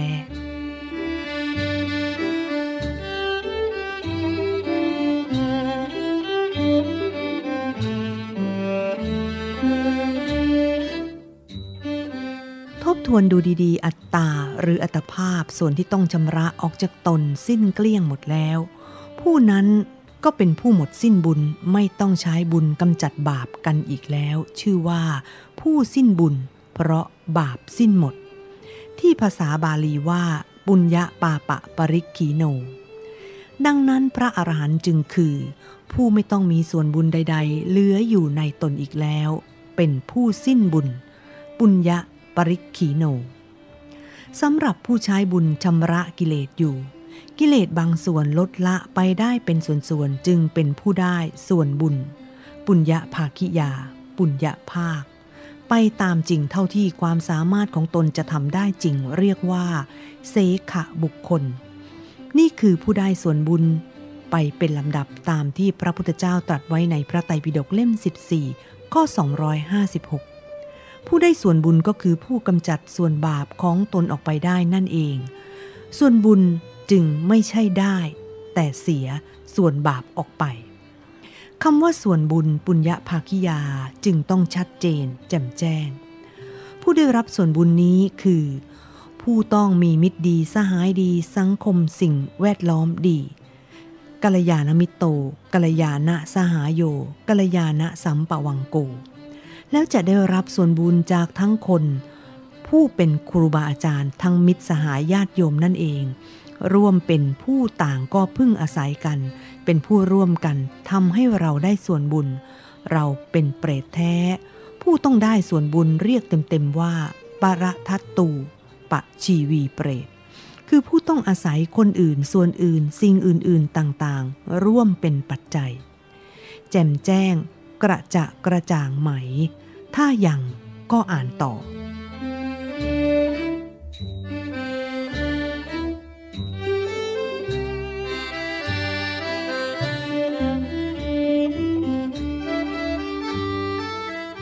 เปรตที่ชื่อว่าปรัตตูปะชีวีคือใครกันแน่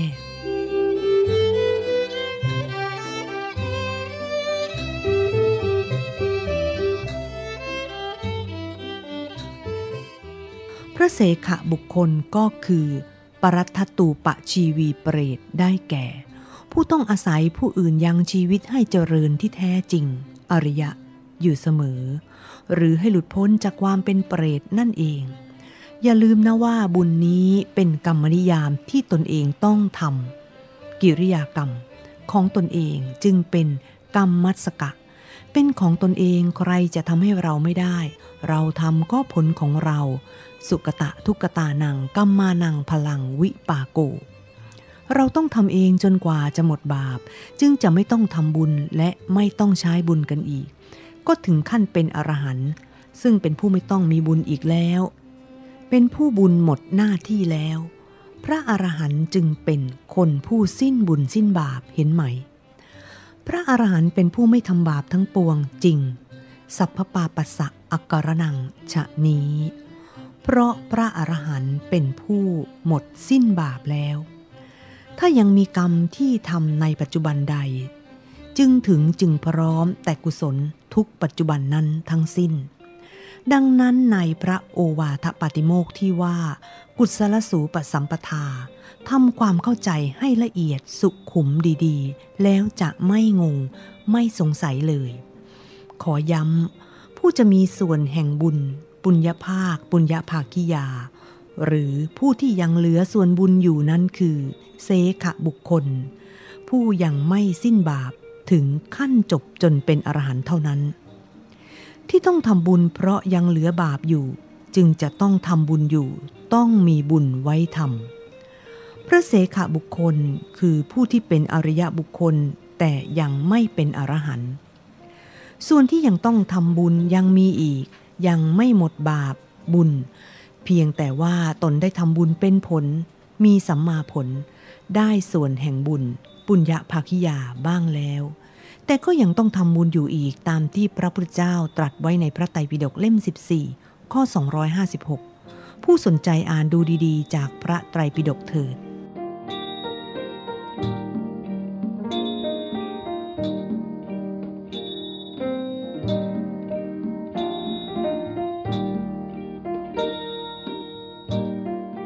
เปรตแท้ๆคือจิตปัจจุบันในผู้เสขบุคคล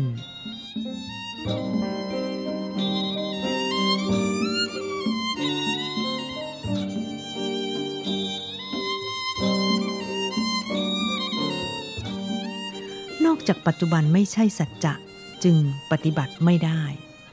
เปรตแท้นั้นได้แก่จิตใจของคนเป็นๆในปัจจุบันนี้แหละ จึงจะเป็นเอหิปัสสิโกจริง เป็นธรรมที่เชิญใครๆมารู้มาดู ความเป็นเปรต คือเราได้แท้ว่านี่ไงเสขะบุคคล มิใช่ว่าเปรตอยู่ในภพภายในจิตของตนเอง ตนเองรู้อยู่คนเดียว หรือไม่ก็ล่องลอยอยู่ในอวกาศไหนก็ไม่มีใครรู้ ถ้าอย่างนั้นก็ไม่ชื่อว่าเอหิปัสสิโกแน่นอนแม้จะเป็นปัจจุบันแท้ๆ ก็ยังมีเงื่อนไขอีกว่าต้องมีสัมผัสหกภายนอกด้วย และสัมมาทิฏฐิ อื่นอีกมากมาย นั่นคือพระเสขบุคคลนี่เองที่เป็นเปรตผู้ยังต้องการส่วนบุญ นี้คือพระทัตตูปะชีวีแท้ๆที่ยังอยากได้ส่วนบุญ ซึ่งก็ต้องอาศัยได้จากผู้อื่นสิ่งอื่นที่เป็นปัจจัยแวดล้อม ชัดเจนไหม พระเสขบุคคลจึงยังมีส่วนที่ยังเป็นเปรตอยู่นั่นเองจึงต้องเป็นผู้ทำจิตที่ยังเป็นเปรต คือส่วนบาปนั้นๆให้หมดสิ้นบาป ที่เหลืออยู่ต่ออีก จนกระทั่งหมดสิ้นเกลี้ยง โดยอาศัยผู้อื่นสิ่งอื่นอันมีองค์ประกอบทำความเจริญก้าวหน้าไปอีก คือ ต้องมีผู้อื่นมีสิ่งอื่นเอื้อให้ เป็นองค์ประกอบอาศัยปฏิบัติชำระกิเลส ให้หมดสิ้นเกลี้ยงนั่นคือ ชีวิตตินสีของบาปยังเหลืออยู่ จึงยังต้องทำบุญ อาศัยผู้อื่นสิ่งอื่นเป็นองค์ประกอบช่วยให้เราชำระกิเลสได้ เห็นปรัตตูปชีวีเปรตกันชัดเจนขึ้นหรือยัง เห็นเปรตที่ปฏิบัติได้กันอย่างชัดแจ้งขึ้นใช่ไหม การอาศัยผู้อื่นอาหารอื่นเพื่อชำระบาปออกจากจิตสันดานให้สะอาดหมดจด สันตานังปุนาติ วิโสเทติ ที่สัมผัสได้ หมายความว่าส่วนแห่งบุญปุญญาภาคิยา ส่วนหนึ่งพระเสขาบุคคลทำได้แล้ว ตามนัยยะที่พระพุทธเจ้าตรัสในมหาจัตตารีสกสูตร มีเหลือในตัวพระเสขาบุคคลนั้นคือ ความเป็นส่วนแห่งบาปหรือส่วนบาปที่เหลืออยู่ในผู้นั้น ส่วนบาปที่เหลือนี้คือความเป็นเปรตที่จะต้องได้รับการทำบุญให้หมดสิ้นบาปที่เหลือ เพราะเปรตคือผู้ยังมีบาป หรือผู้ยังเหลือส่วนบาป ทำบุญก็คือการชำระหรือกำจัดส่วนบาป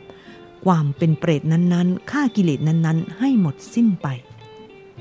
ผู้ศึกษาโปรดอ่านจากพระไตรปิฎกเล่ม 14 ตั้งแต่ข้อ 252 ถึง 281 โดยเฉพาะข้อ 256 ถึง 257 จึงจะเข้าใจความเป็นส่วนแห่งบุญหรือส่วนบุญ ปุญญาภาค ปุญญาภาคิยาได้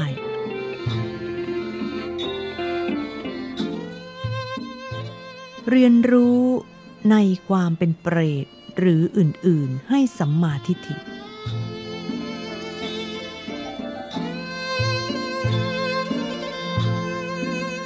ส่วนเปรตที่คนพากันเข้าใจผิดว่าเปรตคือวิญญาณล่องลอยที่คอยรอรับส่วนบุญจากใครๆ หรือวิญญาณจะอยู่ที่ไหนตนก็ไม่รู้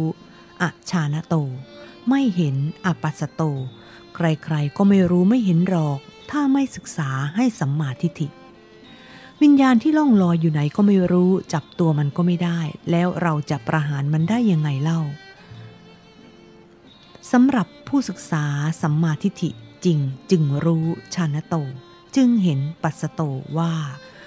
มันเป็นความแสหาเป็นอาการดิ้นรนของตัณหาจริง ๆ อย่าไปตามหาวิญญาณในที่ใด ๆ เลย โดยเฉพาะในอดีตหรืออนาคตที่ไหน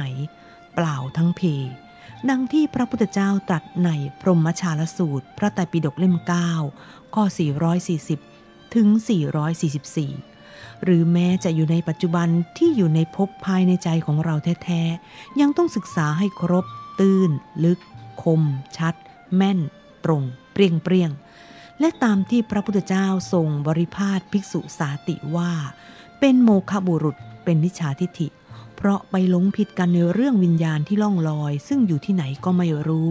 หากไม่มีภาษะภายนอกเป็นปรากฏการณ์ในปัจจุบัน จะไม่มีโอกาสได้รู้จัก รู้แจ้ง รู้จริงกันได้เลย พระไตรปิฎกเล่ม 12 ข้อ 440 ถึง 444ขอยืนยันว่าการปฏิบัติต้องมีสัมผัสเป็นปัจจัยและต้องเป็นสัมผัสภายนอกในปัจจุบันนี้ด้วย หลับตาปิดทวารปฏิบัติเข้าไปอยู่ในภพจึงโมฆะ เปรตคือจิตวิญญาณที่มันยังไม่เจริญของเราเอง อย่าไปยุ่งกับวิญญาณของคนอื่นเลย มันไม่เกิดประโยชน์อะไร วิญญาณใครก็อยู่ในใจเขา และเราก็ไม่สามารถมีกรรมหรือทำกรรม ที่จะส่งผลของกรรมไปให้ใครได้ เพราะกรรมเป็นของของตนกรรมมัสกตา กรรมเป็นของเราที่เราทำเป็นผลของเรา สุกตะทุกตานังกัมมานังพลังวิปาโก เราต้องเป็นทายาทของกรรมของตน กรรมทายาทกรรมพาเราเกิดเราเป็นของตัวเองส่งให้ใครหรือแบ่งให้ใครไม่ได้ แม้ใครจะมารับส่วนแบ่งหรือมารับมรดกก็ไม่ได้ กรรมสโกมหิ กรรมทายาโถกรรมโยนิ กรรมปฏิสระโน คำสอนของพระพุทธเจ้ามีละเอียดละออกครบบริบูรณ์ท่วนสิ้นอยู่แล้วเรียนดีๆ ตรวจตราให้ครบครบกันดูละเอียดละเอียด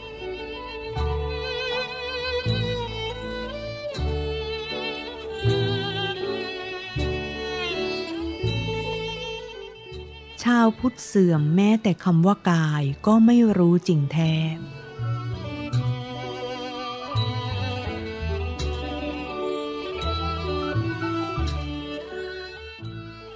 เหตุเพราะชาวพุทธทั้งหลายได้เสื่อมจากคำสอนทั้งหลายของพระพุทธเจ้าไปมากยิ่งจริง ๆ แม้แต่คำความสำคัญสำคัญในคำสอนต่างๆ บางคำเช่น ที่อาตมาหยิบมาชี้แจงกันอยู่ในช่วงนี้เป็นต้น อาทิคำว่า บุญ หรือกาย หรือมนสิการ หรือสมาธิ ตามที่พระพุทธเจ้าตรัสรู้และอาตมาหยิบมายืนยันและสาธยายตามความเป็นจริง โดยนำหลักฐานต่างๆ หลักเกณฑ์ต่างๆ คำตรัสต่างๆ ตลอดจนจากตำนานของพระพุทธเจ้าทั้งหลายมาอ้างอิงยืนยันอยู่ทุกวันนี้ ซึ่งผู้จะเข้าใจการทำใจในใจมนสิการว่า ได้ออกนอกคำสอนที่พระพุทธเจ้าทรงสอนไว้คือทำใจในใจผิดจนมิจฉาปฏิบัติไปแล้ว ก็ยากแสนยากเหลือเกินที่คนจะเข้าใจได้ ราะชาวพุทธทุกวันนี้ได้ยึดมั่นถือมั่นในทิฏฐุปาทานก็ดี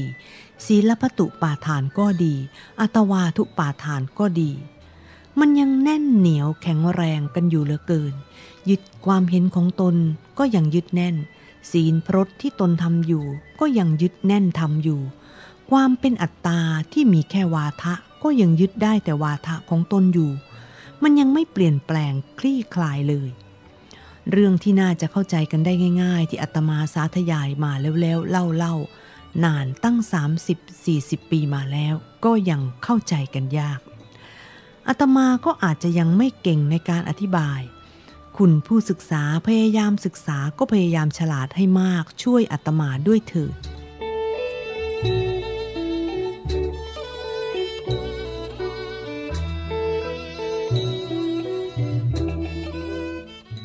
แม้แต่เรื่องทานก็ยังทำใจในใจมีกิเลสกันอยู่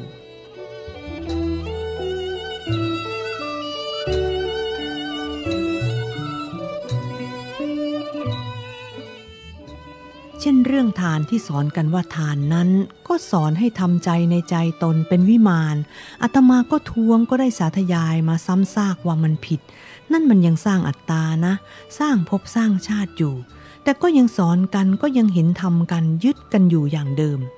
ยังทำใจในใจมณสิกโรติกันอยู่อย่างเดิม คือทำกิเลสใส่ใจตนอยู่ หรือทำใจตนให้เป็นกิเลสโลภโตขึ้น โตขึ้น โตขึ้น โตขึ้นอยู่ จึงยังนัตถิทินนัง ทานที่ให้แล้วยังไม่มีผล พระไตรปิฎกเล่ม 14 ข้อ 255 เพราะยังไม่สัมมาทิฏฐิในการทำใจในใจนั่นเอง แทนที่จะสอนให้ทำใจในใจ กิเลสลดละได้ ก็ยังสอนการทำใจในใจ ให้เป็นมโนมยอัตตา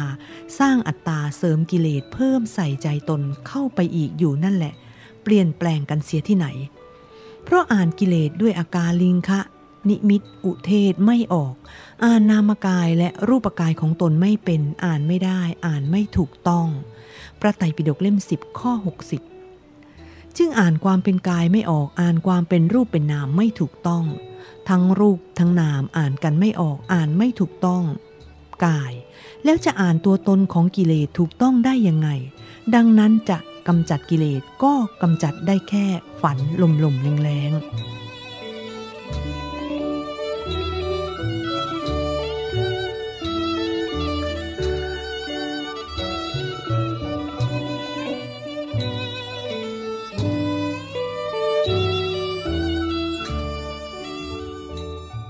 ชาวพุทธเสื่อมแม้แต่คำว่าบุญ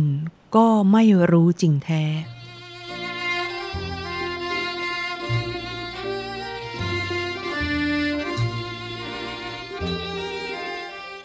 สังโยชน์ข้อแรกสักกายะ คือกายของตนก็อ่านไม่ออกแล้ว จับอาการลิงคะนิมิตของมันไม่เป็น เพราะมิจฉาทิฐิในคำว่ากายที่ผิดจากความจริงแท้ไปไกลลิบ เป็นความผิดพลาดที่สำคัญประเด็นที่หนึ่ง โลกุตรธรรมข้อที่หนึ่งกายในกายในสติปัฏฐานสี่ก็โมฆะตั้งแต่ข้อต้น ประเด็นที่สองที่ยิ่งสำคัญมากยิ่งกว่าประเด็นที่หนึ่งคือ ความหมายแท้จริงของบุญนั้นไม่ใช่สิ่งที่คนจะได้จะมีจะเป็นขึ้นมาอาศัยเลย ความหมายของบุญในทุกวันนี้ ชาวพุทธเข้าใจกันเป็นภพเป็นชาติเป็นวิมานลอยลมอยู่ในอนาคตฝันฝัน บุญเป็นพิมานเป็นมโนมยอัตตา เป็นกุศล เป็นเครื่องอาศัย อันหมายไปคนละเรื่องกับสัจจะ เป็นวิมานก็คือแดนที่อยู่ห่างไกลเป็นพบเป็นสถานที่ที่อยู่ไกลแสนไกล ไกลจนไม่รู้ว่าเมื่อใดจะไปถึง วิมานเป็นความหวังลมลมแรงแรงแท้ๆที่มักจะสร้างอย่างเพ้อฝันใส่จิตว่า เป็นความดีความงามที่ตนได้ทำแล้ว จะส่งผลให้ตนได้พบกับความสุข สมใจร่ำรวย ที่จะเกิดในโอกาสข้างหน้า ข้างหน้า ข้างหน้า ข้างหน้าและข้างหน้า ซึ่งหมายความว่าเป็นพบเป็นชาติที่ชื่อว่าสวรรค์ วิมานแมน อันไกลแสนสุดแสนไกล หรือหมายความชัดๆก็คือไปเข้าใจว่าบุญหมายถึงภพชาติที่จะได้กันในชีวิตต่อไปภายภาคหน้า ซึ่งเป็นคุณงามความดีหรือบุญได้แก่ ความสุขความเจริญที่จะได้ในชีวิตดำเนินไปถึงในกาลเวลาข้างหน้า เมื่อไหร่ไม่รู้ละ่ะ อยู่ในวันเวลาข้างหน้าข้างหน้าโน่นแหละ การข้างหน้าชีวิตข้างหน้าแล้วกันแต่สิ่งที่เผชิญอยู่ในปัจจุบันนี้ต่างหากที่ก่อนอนาคตนะ ความหวังในการข้างหน้าที่หวังว่าจะเป็นความสุขความสบายที่จะได้ในชีวิตดำเนินไปถึงในกาลเวลาข้างหน้า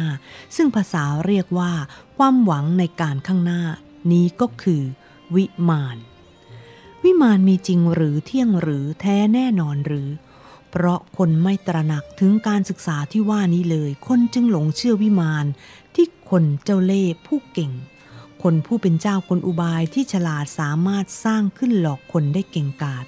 แล้วก็หลอกให้หลงอย่างสำคัญว่าถ้าทำทานมากๆ จะมีวิมานที่เลิศลอยยิ่งใหญ่วิเศษมากๆ ดินแดนที่อยู่ในอนาคตอันไกลแสนไกลเมื่อไหร่จะไปถึงก็ไม่รู้ มีจริงหรือไม่ก็ไม่มีใครรู้แท้เลย วิมานจึงเป็นเครื่องล่อหลอกให้คนมาทำทานที่มีฤทธิ์ยิ่ง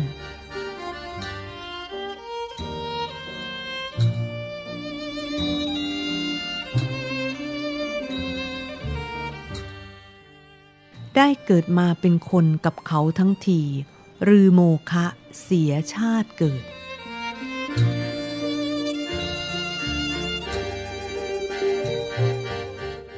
และเหลี่ยมคูที่มักจะทำกันก็คือ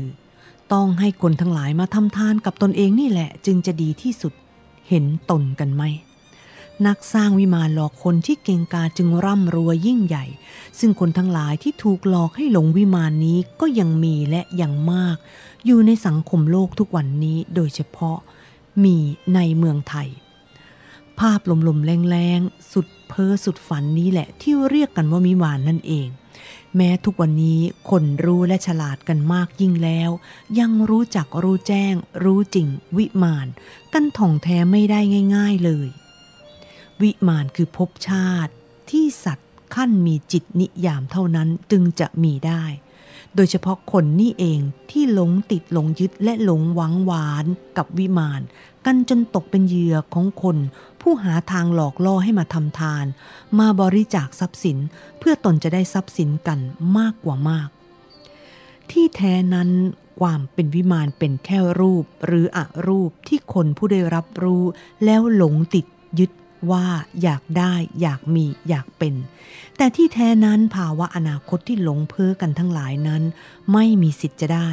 จะเป็นจะมีจริงกันเลย ตลอดกาลนานที่มันยังเป็นวิมานอยู่ โดยไม่หันมาลงมือปฏิบัติกับสัมผัสหกผู้งมงายกับวิมานนั้นคือผู้โมฆะผู้เสียเวลา เสียทุนรอนเสียแรงงานทางกายทางจิตศูนย์เปล่า โมฆะทั้งสิ้น เพราะวิมานก็ดี อนาคตก็ดี อัตวาทุปาทานก็ดี ผู้ไม่รู้วิมานทั้งหลายนั้นเป็นภาวะของอัตตาอยู่ทั้งนั้นได้แก่ โอราลิกะอัตตามโนมยอัตตาอรูปะอัตตา เท่านี้เป็นอื่นไปอีกไม่มี นอกจากความเป็นอัตตานี้ไม่มีเลย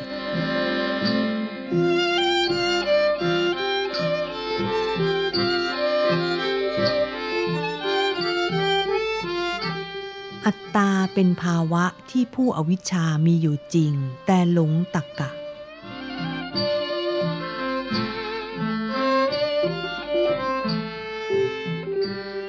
ดังนั้นผู้ไม่รู้ทันความเป็นวิมานจึงคือ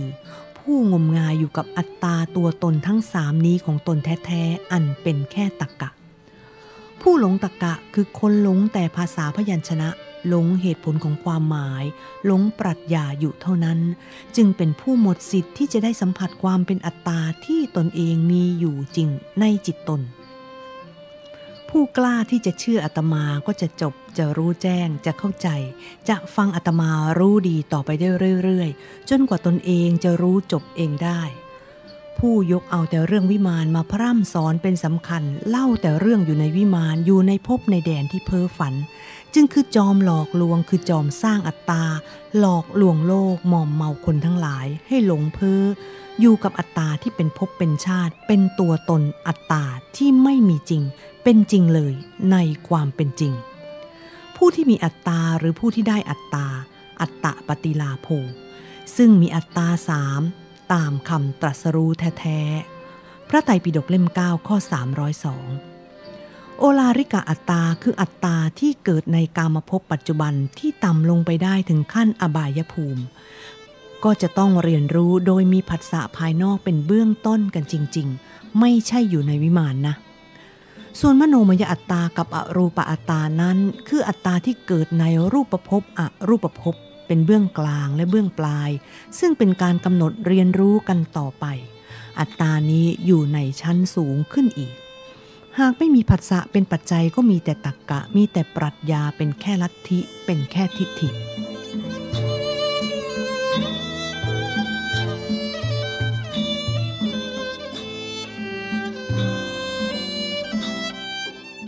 อัตวาทุปาทานต่างกันอยู่สองประเภท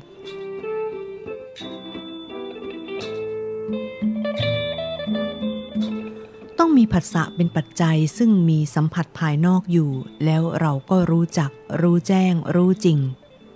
ในภายในจิตตน และกำจัดกิเลสภายนอกให้หมดก่อน หมดกิเลสภายนอกแล้วก็ยังมีสัมผัสภายนอกอยู่ได้ตามปกติ เหลือแต่กิเลสภายในที่เราจะอ่านของตนรู้เอง เมื่อมีสัมผัสภายนอกอยู่นั่นแหละ แล้วจึงกำจัดกิเลสภายในต่อไป การปฏิบัติธรรมพุทธ จึงไม่ได้ขาดผัสสะเลย และมีภายนอกเสมอด้วย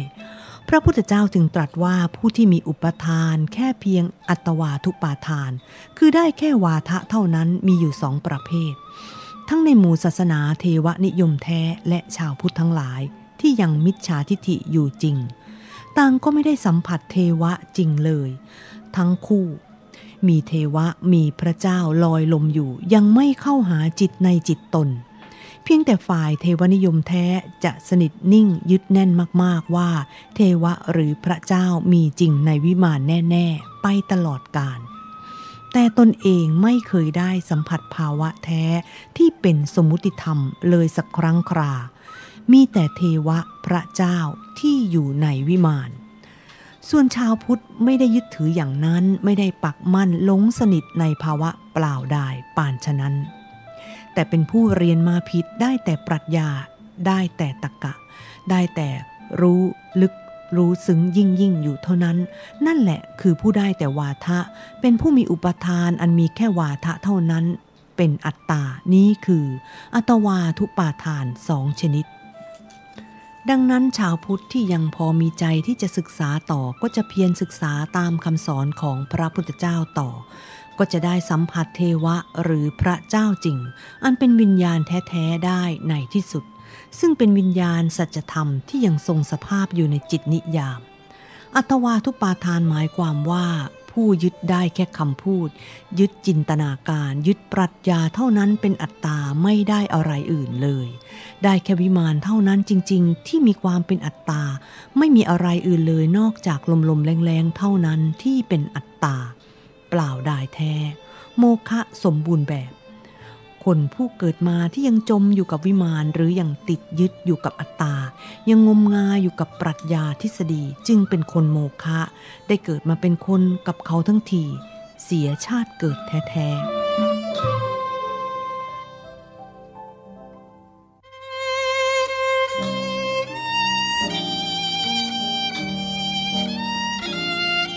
คนโมฆะแท้คือชีวิตมีแต่ทำมาหากินไม่ศึกษาธรรมะ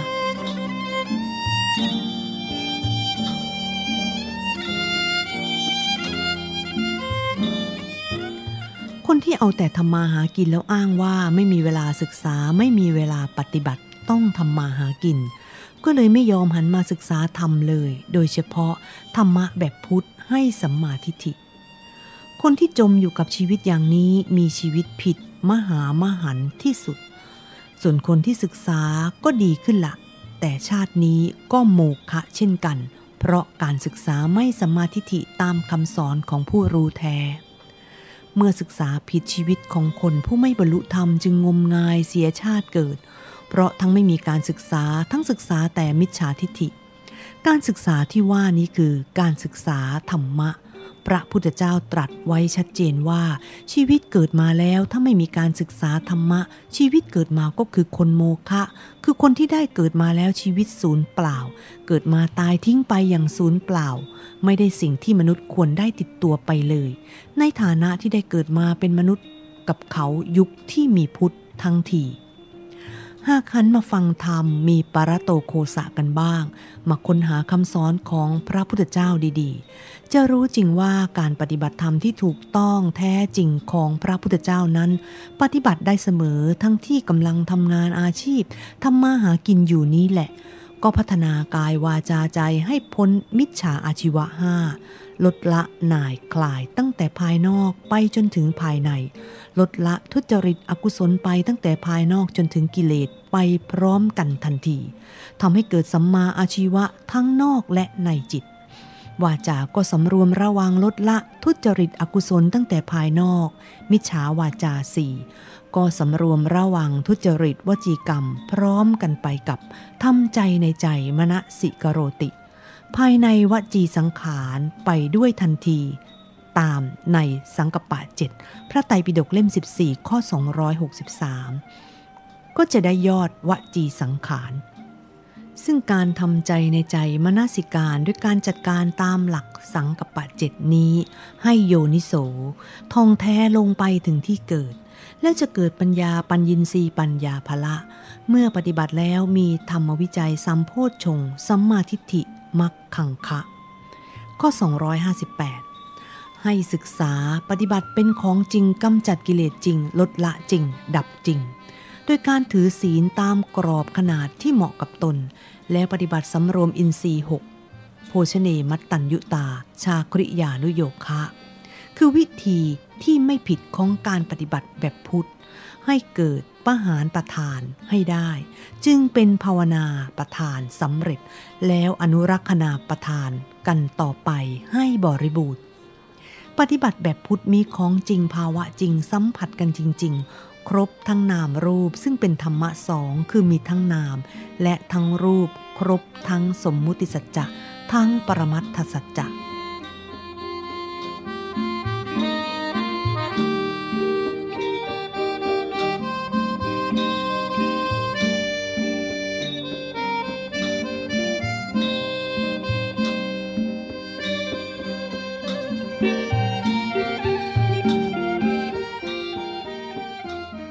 าวพุทธยุคนี้ไม่ได้ศึกษาธรรมสอง มีสัมผัสปัจจุบัน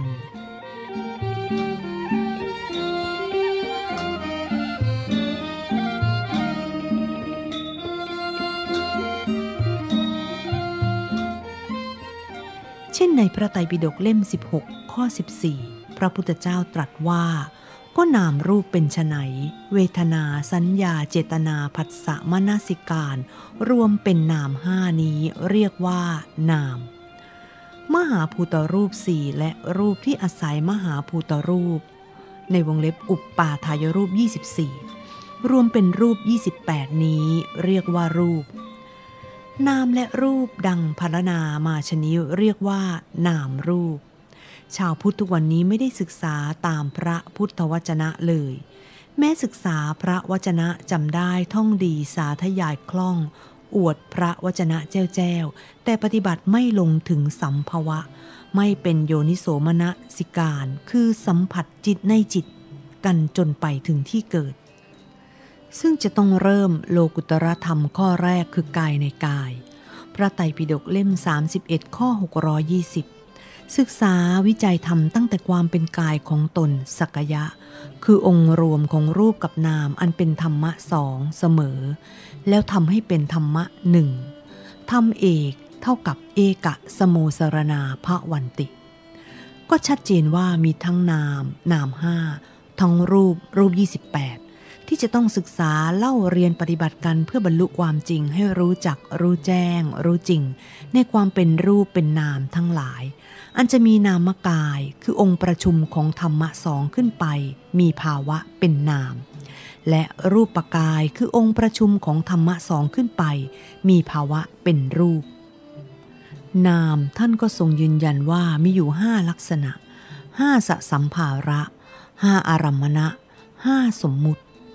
ซึ่งสัมผัสรู้ได้ด้วยมโนอันเป็นนามห้าคือ เวทนาสัญญา เจตนาผัสสะมนสิการ ที่จะต้องสัมผัสจึงจะได้รู้จักรู้แจ้งรู้จริงในนามกายและในรูปกายนั้นจริง พระไตรปิฎกเล่มสิบข้อ 60 อันมีกายเป็นธรรมะสองให้เราศึกษาเสมอในปัจจุบัน เราจึงเป็นผู้มีฐานให้กระทำใจในใจ มณสิกโรติได้ครบถ้วน ได้ปฏิบัติสติปัฏฐานสี่ซึ่งเป็นฐานแท้ ๆ ของการปฏิบัติ โลกุตรธรรม ตามทิฏฐิที่พระพุทธเจ้าตรัสสอนไว้ตั้งแต่ข้อที่หนึ่งกายในกาย เจริญไปสู่เวทนาในเวทนา ที่สุดแห่งที่สุดคือเวทนา 108 อดีต 36 ก็สำเร็จบริบูรณ์ อนาคต 36 ก็สำเร็จบริบูรณ์ และทุกปัจจุบัน 36 ก็สำเร็จบริบูรณ์เวทนา 108 สมบูรณ์ทั้งส่วนที่เป็นอดีตก็เที่ยงสนิทยั่งยืนตลอดกาลไม่แปรเป็นอื่น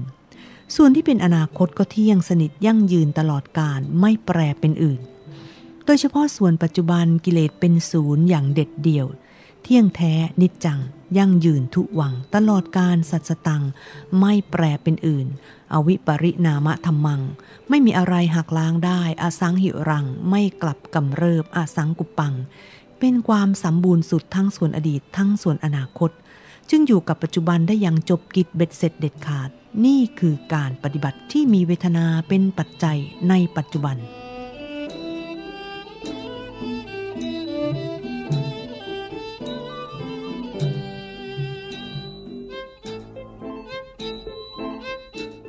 ความปรากฏที่มีจริงที่เห็นกันจริงในชาวพุทธยุคนี้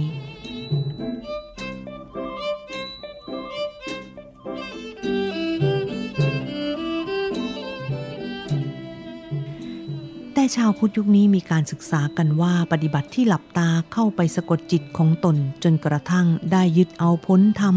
จากการปฏิบัติหลับตากันนี้แหละ ก็เป็นสากลอยู่ทั่วไปในโลกทุกวันนี้จริง ๆ อันยังไม่ใช่ของพระพุทธเจ้ามิใช่หรือ หรือจะปฏิเสธความจริงที่ปรากฏอยู่เห็นเห็นทั่วไป ก็สอนกันหลับตาปฏิบัติเชื่อกันอย่างนี้ แพร่หลายดาดดืนอยู่เต็มสังคมในโลก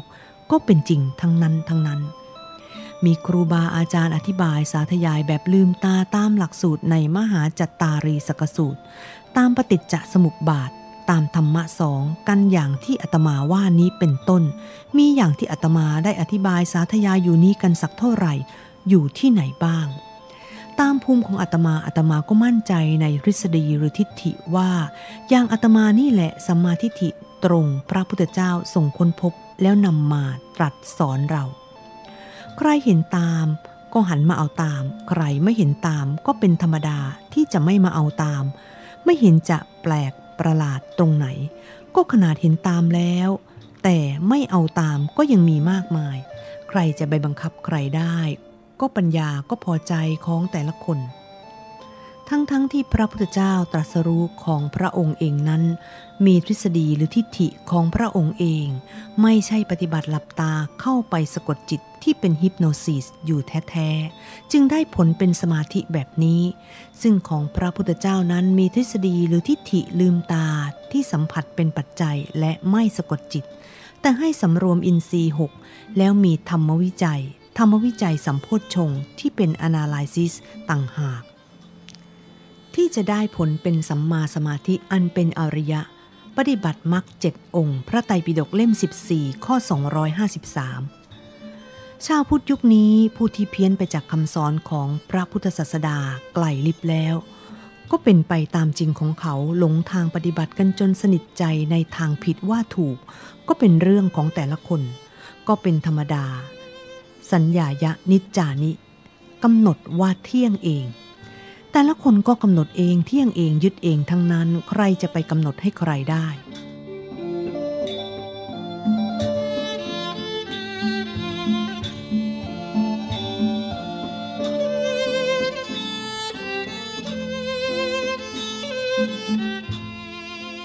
ผู้ยังดื้อดึงยึดหลับตาอยู่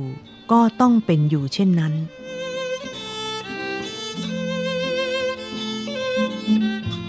ราะชาวพุทธได้มิจฉาทิฐิกันมานาน ถ่ายทอดผิดสืบทอดผิดกันมายาวนาน จนมิจฉาทิฐิ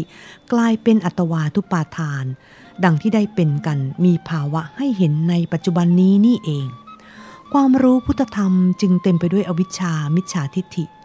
คนที่รู้ผิดที่ว่านี้ก็คือเข้าใจว่าการปฏิบัติธรรมต้องเสียเวลาต้องหยุดการงาน ต้องไปอยู่กับการปฏิบัติเท่านั้น ต้องไปนั่งจุมปุกอยู่กับที่หลับตาทำสมาธิทำฌานเป็นต้นนี่ไง เห็นมิจฉาทิฏฐิ หรืออวิชากันอยู่ชัดๆตรงๆทนโทษจับได้ไล่ทันกันอยู่หลัดๆไหมล่ะ จะเถียงจะแย้งไปอีกถึงไหนฮะ ที่ถูกต้องแท้จริงของพระพุทธเจ้านั้นปฏิบัติอยู่กับชีวิตทุกเวลาทุกขณะที่มีลมหายใจเข้าหายใจออก ก็มีสติสัมปชัญญะ อาณาปานสติ มีธรรมวิจัยไปกับการทำงานอาชีพอยู่ ก็ปฏิบัติสติปัฏฐานสี่สัมมาปัฏฐานสี่โดยมีอิทธิบาทสี่ให้ได้ไปตลอดเวลา การปฏิบัติอาณาปานสติได้ผล 16 ขั้นนั้น มีกายสังขาร อันมีภายนอกประกอบอยู่ด้วยเสมอ เข้าใจกายสังขารกันให้ดี มันต้องมีอายตนะที่ต่อเชื่อมกับภายนอกอยู่นะ ต่างกับจิตสังขารที่เป็นภายใน และต่างกับวจีสังขาร ซึ่งก็คือภายในกำหนดกันดีๆนะ ไม่เช่นนั้นปัดสัมพยัง กายสังขารังทำความสงบระงับ ให้กับกายสังขาร นั้น ผู้ปฏิบัติอาณาปานสติก็จะหลง งมโคง อยู่แต่มุ่นกับจิตในจิตภายในตามที่เห็นและเป็นจริงกันนั่นเอง ไม่ออกมาอยู่กับกายภายนอกแน่นอนทำสัมมาทิฏฐิให้ตรงจึงจะเกิดผลเจริญอินทรีห้าศรัทธาวิริยะสติสมาธิปัญญา ได้แท้ไปตามจริงเป็นลำดับลำดับ กระทั่งถึงที่สุดแห่งผลเป็นพละห้าก็บริบูรณ์ ตามหลักธรรมโพชฌงเจ็ดบนทางปฏิบัติมักอันมีองค์แปดสัมบูรณ์ด้วยโพธิปักขียธรรม ครบโลกุตระ 37 พระไตรปิฎกเล่ม 31 ข้อ 620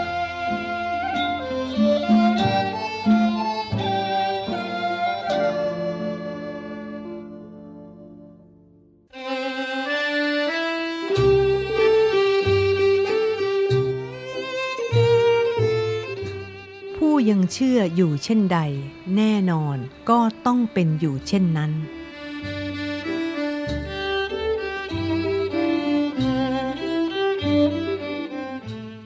หากยังขืนเชื่อว่ากายคือร่างภายนอกล้วนๆแต่เดียว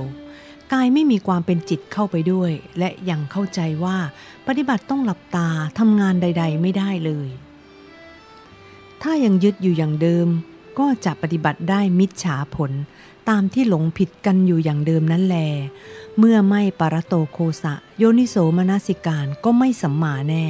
จึงซวยสุดแสนซวยซ้ำเข้าไปอีก เพราะมันก็ได้แต่กิเลสตัณหาอุปาทานเท่านั้น ที่เป็นผลกอบโกยใส่วิบากของชีวิต ไปเต็มชีวิตที่ปฏิบัติผิด คนเช่นนี้เสียชาติเกิดจริง ๆ แม้ได้เกิดมาเป็นคนแล้วแถมได้ภาคเพียรอุตสาหะ ปฏิบัติตนให้เกิดกุศล โดยเฉพาะให้เกิดบุญ แต่ความภาคเพียรนนั้นยังมิจฉาทิฐิอยู่ยังไม่สัมมาทิฐิจริง ความเพียรนนั้นจึงยิ่งกลายเป็นเสริมอกุศล หรือบาปทับทวี ยิ่งขึ้นยิ่งขึ้น ซับซ้อน ปฏิภาคทวี ด้วยความหลงผิดนั่นเอง ตายไปจึงได้แต่นรกที่หลงบุญผิดเป็นบาป แต่แท้ๆได้แค่กิเลสฉะนี้แหลเลวร้ายยิ่งกว่าโจรหัวโจกทำร้ายกันไปเสียอีกจริง ๆ ตามที่พระพุทธเจ้าตรัสไว้อย่างสำคัญว่า คนทั้งหลายเกิดมาแล้วตายไปส่วนมากตกนรก น้อยกว่าน้อยนักที่จะได้สวรรค์ โดยเฉพาะสวรรค์ที่เป็นโลกุตระ มิใช่แค่โลกิยะ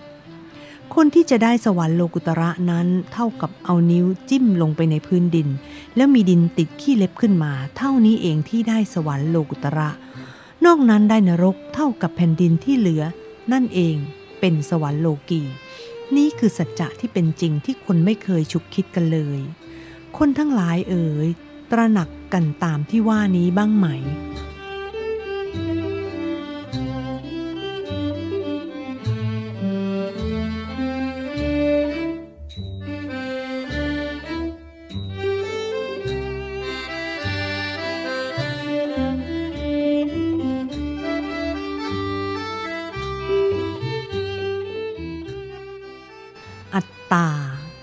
เซลล์และเซลฟ์ที่เป็นพลังงานชีวะ คือกายอรหันต์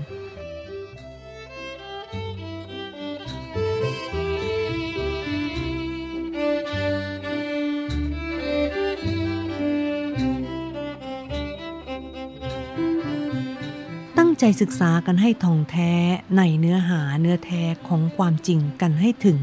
ความจริงขั้นปรมัตถสัจจะกันบ้างเถิด ศาสนาพุทธนั้นเป็นศาสนาที่มีความรู้เข้าขั้นปรมัตถธรรม มีเนื้อหาเนื้อแท้เป็นสีอริยะเมตไตร และสามารถปฏิบัติให้เข้าถึง หรือบรรลุโลกุตระธรรมได้อย่างแท้จริง ผู้รู้แจ้งรู้จริงในโลกุตระต้องรู้โลกิยะควบคู่เสมอ และต้องมีสมมุติสัจจะกับปรมัตถสัจจะจึงสามารถรู้รอบท่วนธรรมะสองในความเป็นธาตุของจิตกับกาย ดยกายจะคงความเป็นธรรมะสองต่อไปต่อไปต่อไปต่อไป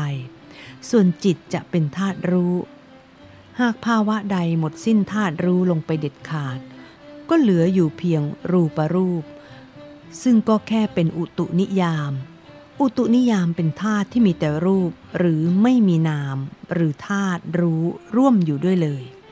เป็นมหาภูตะสี่แท้จะรวมกันขึ้นเท่าใดมากมายแค่ไหนก็เป็นกายไม่ได้ เป็นได้แต่รูปธรรมท่าเดียว ส่วนพีชานิยามเป็นธรรมะสองคือสัญญากับสังขาร แต่ยังไม่พัฒนาตนขึ้นเป็นสามเศร้า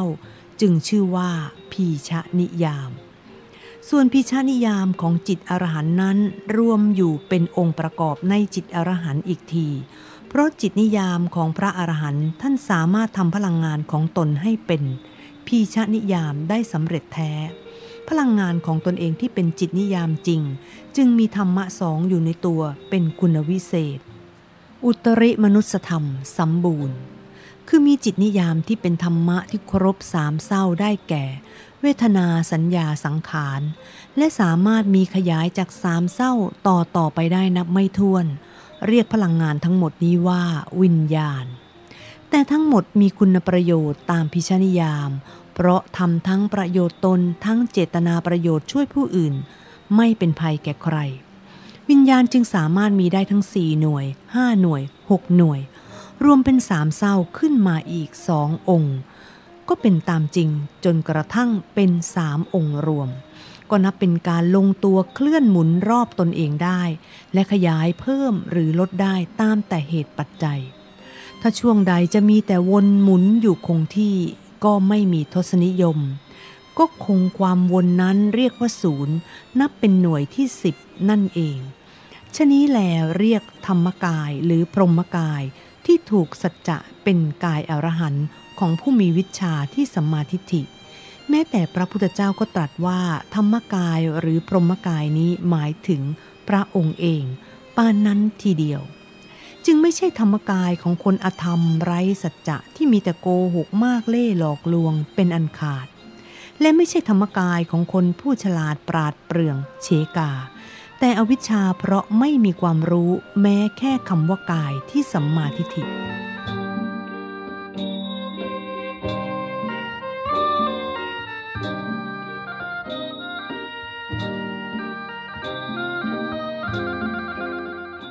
ธรรมะที่เป็นจิตนิยาม จึงมีผลจากกรรม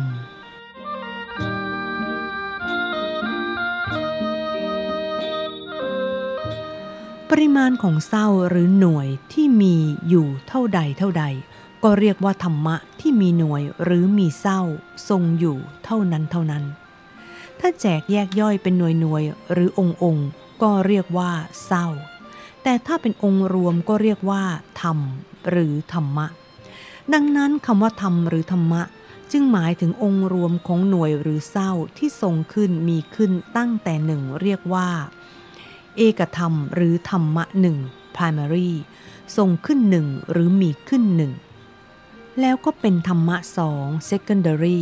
ธรรมะสาม tertiary ธรรมะสี่ quaternary ธรรมะห้า quaternary ธรรมะหก scenary ธรรมะเจ็ด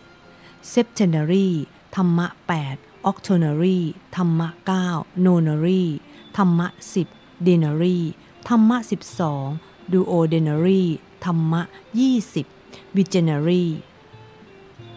สำหรับคำว่ากรรม คือการเคลื่อนไหวของหน่วยหรือองค์ทั้งหลาย มีอาการเกิดขึ้นในคน ถ้ารวมตัวกันขึ้นก็เรียกการเคลื่อนไหวนั้นๆ ที่สื่อให้คนรู้ว่า วิญยัต เป็นการงานหรือการกระทำขึ้นมาปรากฏให้สัมผัสภายนอก ได้แต่กายวิญยัตกับวจีวิญยัตเมื่อเราสัมผัสเข้าก็เกิดปฏิกิริยามีผล สุขบ้างทุกบ้าง หรือไม่สุขไม่ทุกเป็นต้น จิตนิยามจึงมีกรรมมีผลกรรมจากธรรมะต่างๆ ด้วยประการชนีส่วนพิชานิยามไม่มีกรรมไม่มีผลกรรมเหมือนจิตนิยาม พิชานิยามยังไม่มีพลังงานถึงขั้นที่เรียกว่าเวทนา เพราะมันมีพลังงานสัญญากับสังขารเท่านั้น พลังงานขั้นสัตว์ขั้นคนจึงจะมีเวทนาคืออารมณ์สุขอารมณ์ทุกข์อารมณ์ไม่สุขไม่ทุกข์เป็นต้นพิชานิยามแม้มันจะมีสัญญาธาตุที่เป็นธาตุกำหนดรู้อะไรต่ออะไรได้ แล้วเอามาสังขารเป็นตนเองเซลฟ์ได้ แต่ในความเป็นพลังงานของพิชานิยามทั้งหลาย แม้มันจะมีอาการที่เป็นอาการของหน้าที่การทำงานของมัน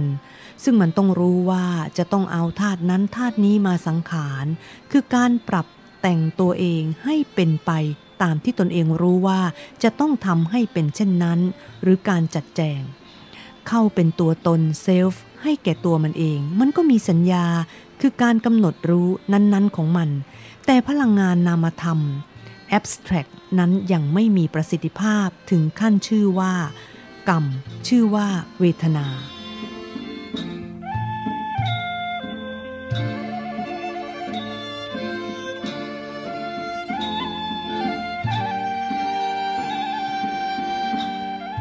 เวทนาเป็นกรรมฐานมีอาการอย่างไรกันแท้ๆ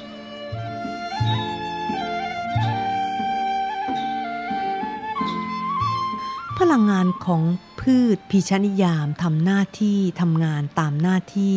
แต่ประสิทธิภาพขอบเขตของความรู้ ในพลังงานพีชนิยามยังไม่ถึงขั้นที่เรียกได้ว่าเวทนาหรือวิญญาณ แล้วตัวตนของพิชานิยามหรือพืชมีความรู้ไหม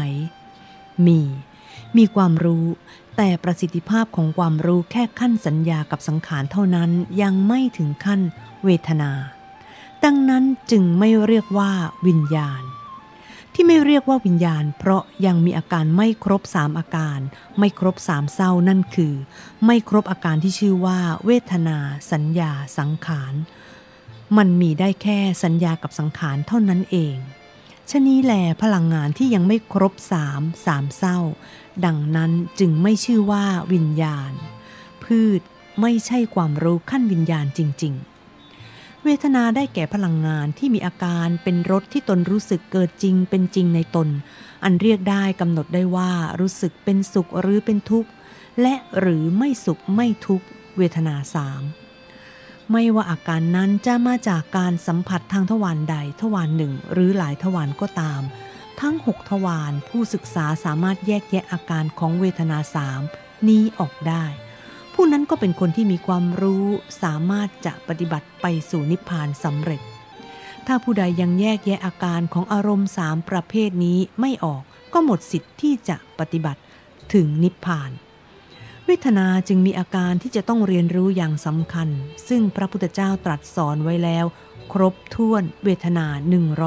108 เวทนานี้แลเป็นฐานเป็นที่ตั้งแห่งการปฏิบัติในศาสนาพุทธ กรรมฐานสำคัญอันดับหนึ่งด้วยประการชนีขาดเวทนาปฏิบัติไม่ได้ อย่าดื้อขัดแย้งพุทธพจน์เลย ดังนั้นผู้หลับตาสะกดจิตไม่ให้มีเวทนา ไม่ให้รู้สึกใด ๆ จึงผิดแน่นอน เพราะหมดสิทธิ ปิดทางนิพพานตนเอง เพราะไม่มีฐานหรือไม่มีที่ตั้งในการปฏิบัติ ซึ่งเท่ากับไม่มีกรรมฐาน ยิ่งไปมีอย่างอื่นเป็นกรรมฐานที่ไม่ใช่เวทนา เช่นว่าไปกำหนดเอาคำว่าพุทโธก็ดี สัมมาอารหังก็ดีมาท่อง นั่นมันเอาภาษามาท่อง มันเป็นความรู้สึกหรือเวทนาที่ไหนกันละ่ะ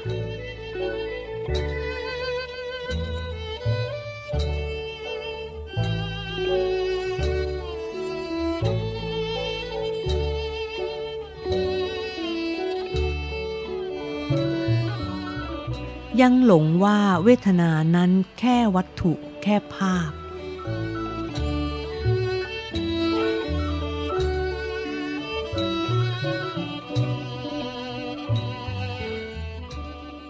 หรือไปหลงกำหนดเอาลูกแก้วบ้าง ไปกำหนดเอาภาพ พระพุทธรูปบ้างกำหนดเอาอะไรต่ออะไรอีกมากมาย ที่ไม่ใช่กำหนดเข้าไปวิจัยอาการของเวทนา หรืออาการของความรู้สึก ก็ผิดฐานที่จะกระทำให้มันเปลี่ยนแปลง เพราะความรู้สึกเวทนาไม่ใช่สิ่งดังกล่าวมานั้นเลย มันก็ยิ่งผิดถนัดถนีแน่ยิ่งกว่าแน่ ชัดเจนไหม เมื่อไม่มีฐานะหรือฐาน เท่ากับไม่มีที่ตั้งหรือไปมีอย่างอื่นเป็นที่ตั้งแห่งการปฏิบัติ เป็นกรรมฐานก็ผิดทั้งหมด กรรมฐานสำคัญยิ่งของศาสนาพุทธได้แก่เวทนาจริง ๆ อ่านพรหมชาลสูตร เพชรพุทธสูตรที่หนึ่งกันดีๆ อย่าไปอุตริหลงเอาอย่างอื่นมาเป็นกรรมฐานตามอัตถกถาจารย์ ผู้ยังไม่สัมมาทิฏฐิกันนักเลย แน่นอนผู้สู่รู้ย่อมมีอยู่และมีมากมายเป็นธรรมดา ส่วนผู้รู้ความจริงที่แท้นั้นย่อมมีน้อยก็เป็นธรรมดา จงศึกษาจากเวทนาซึ่งมีตั้งเวทนา 108 ตามที่พระพุทธเจ้าทรงบัญญัติไว้ดีแล้วนั่นเถิด จะบรรลุนิพพาน โดยมีภาษะเป็นปัจจัยเสมอจึงจะมีเวทนา พระไตรปิฎกเล่ม 9 ข้อ 64 ถึง 76 และหากเว้นผัสสะแล้วจะรู้สึกเวทนาได้ นั่นไม่เป็นฐานะที่จะมีได้ พระไตรปิฎกเล่ม 9 ข้อ 77 ถึง 89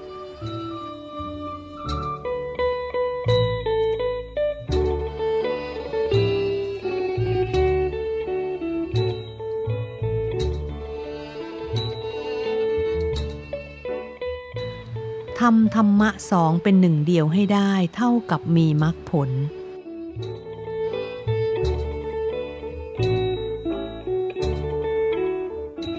ดังนั้นคนจึงต้องปฏิบัติกับธรรมะสองทเวธรรมาเสมอ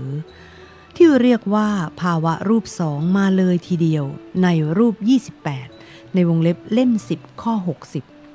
ตั้งแต่รูปธรรมที่เป็นมหาภูตะสีแล้วก็จิตนิยามที่มีประสาทประสาทรูปทำงานขึ้นมามีโคจรรูป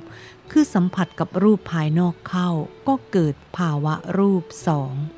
นั่นคือรูปธรรมที่เป็นอิทธิภาวะ คือภาวะเพศหญิง กับปุริสภาวะ คือภาวะเพศชาย หรือภาวะที่ยังเป็นเพศที่หนึ่งในวงเล็บเอกภาวะ ปุงลิง เท่ากับภาวะที่เป็นภาวะที่ไม่มีเพศในวงเล็บภาวะศูนย์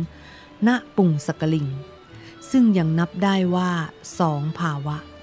แต่ก็แยกได้แล้วว่าภาวะใดเป็นภาวะใดก็พึงแยกหนึ่งใดนั้นๆ เอาเองตามสมรรถนะตน ผู้แยกได้รู้แจ้งจริงชัดเจนจึงจะสามารถปฏิบัติสำเร็จตามคำตรัสของพระบรมพุทธศาสดา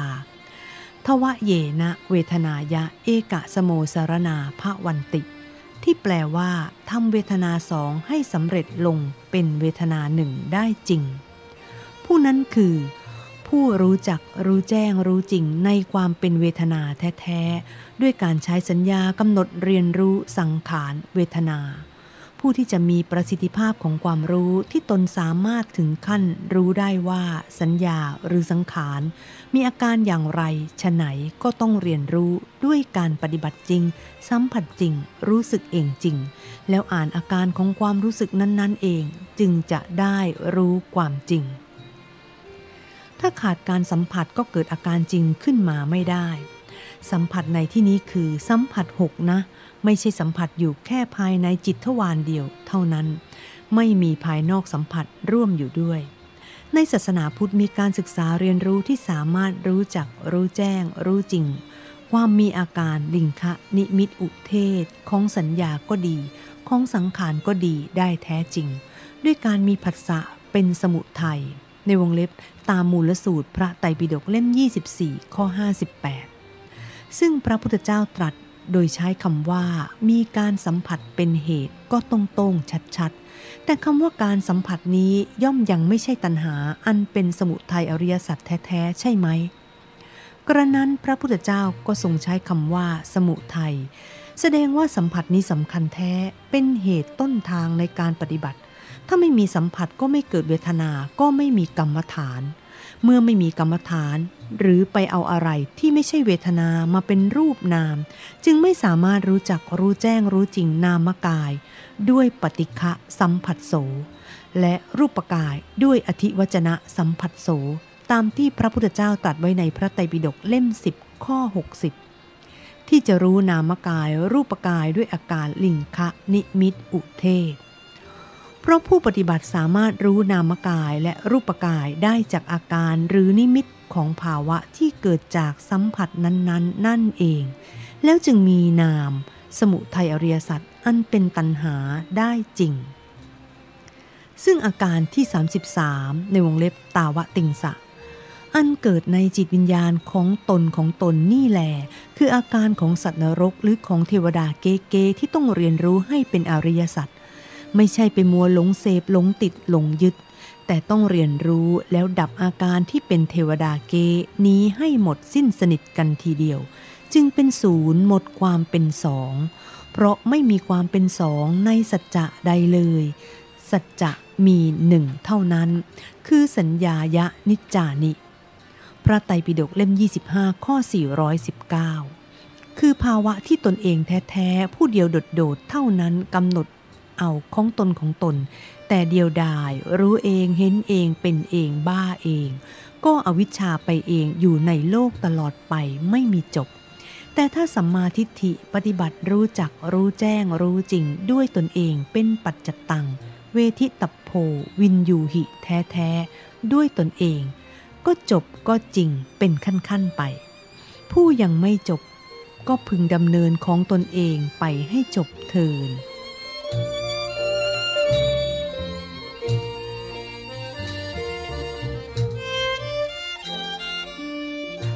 เวทนาเท่านั้นที่มีวิญญาติรูปสองให้เรียนรู้ศึกษา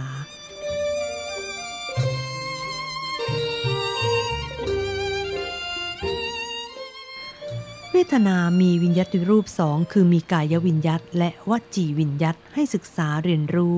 เว้นเวทนาไม่มีที่ไหนให้เรียน 1. กายวิญญาตก็คือ นัจจะคีตะวาทิตะรวมกัน 2. วจีวิญญาตก็มีแค่คีตะวาทิตะเท่านั้นนัจจะคือท่าทางลีลา คีตะคือซุ้มเสียงสำเนียง วาทิตะคืออธิวจนะคำพูดความความที่มีอยู่ โดยเฉพาะคำความที่คิดค้นหรือสรรหาที่เลือกเฟ้นขึ้นมาใช้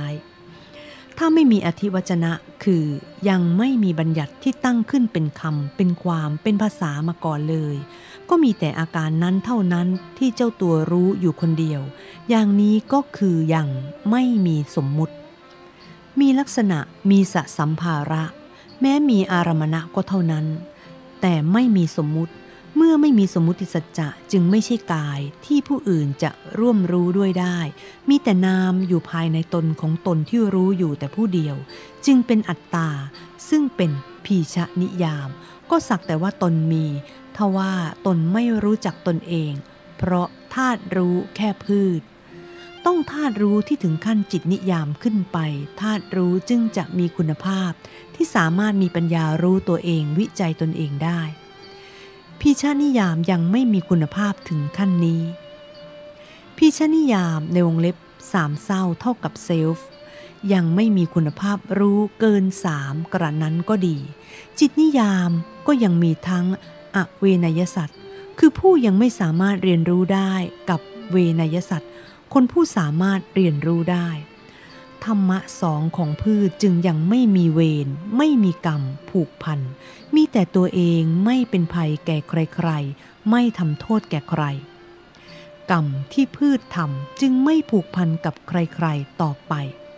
นอกจากจิตนิยามเท่านั้นที่ไปผูกพันกับพืชกับสัตว์ กับวัตถุใด ๆ อะไรอะไรทั้งนั้นทั้งนั้นเอง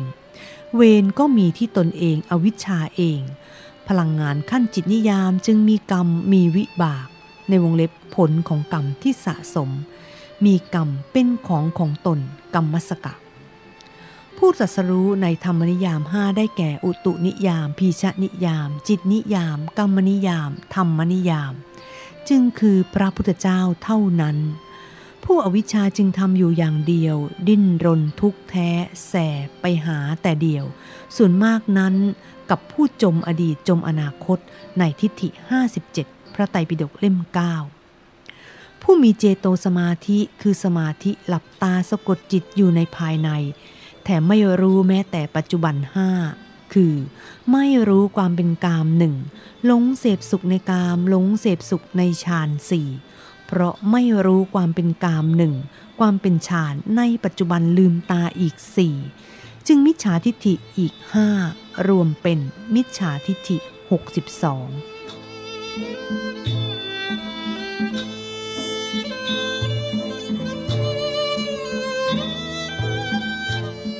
สมมุติมีในปัจจุบันจึงจะครบความเป็นสัจจะ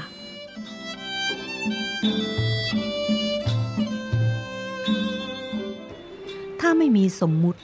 สมมุติสัจจะก็ไม่มี มีแต่ตนรับวิบากของตน อยู่ผู้เดียว ในภพในภายในไม่มีใครรู้ด้วย ได้แก่สัตว์นรกที่ตกนรกจริงจังของตนอยู่ ซึ่งมีจริงเป็นจริงของตน กายแตกตายไปก็ยังมีกายนั้นอยู่ จึงตกนรกอยู่แต่ผู้เดียวแท้ๆ เพราะไม่รู้ อวิชชา ในความเป็นกาย เป็นจิตที่สัมมาทิฏฐิ แต่สัตว์หรือจิตนิยามนั้น กรรมที่ตนทำมีภัยแก่ผู้อื่นได้ เกิดโทษแก่ผู้อื่นได้ ผู้อื่นที่เป็นจิตนิยามเขาจะถือสาผูกพันกรรมนั้น จองเวรผูกพันตามใช้หนี้เวรกัน พระพุทธเจ้าตรัสสอนให้ปฏิบัติกับธรรมะสองคือมีทั้งสมมุติสัจจะมีทั้งปรมัตถสัจจะ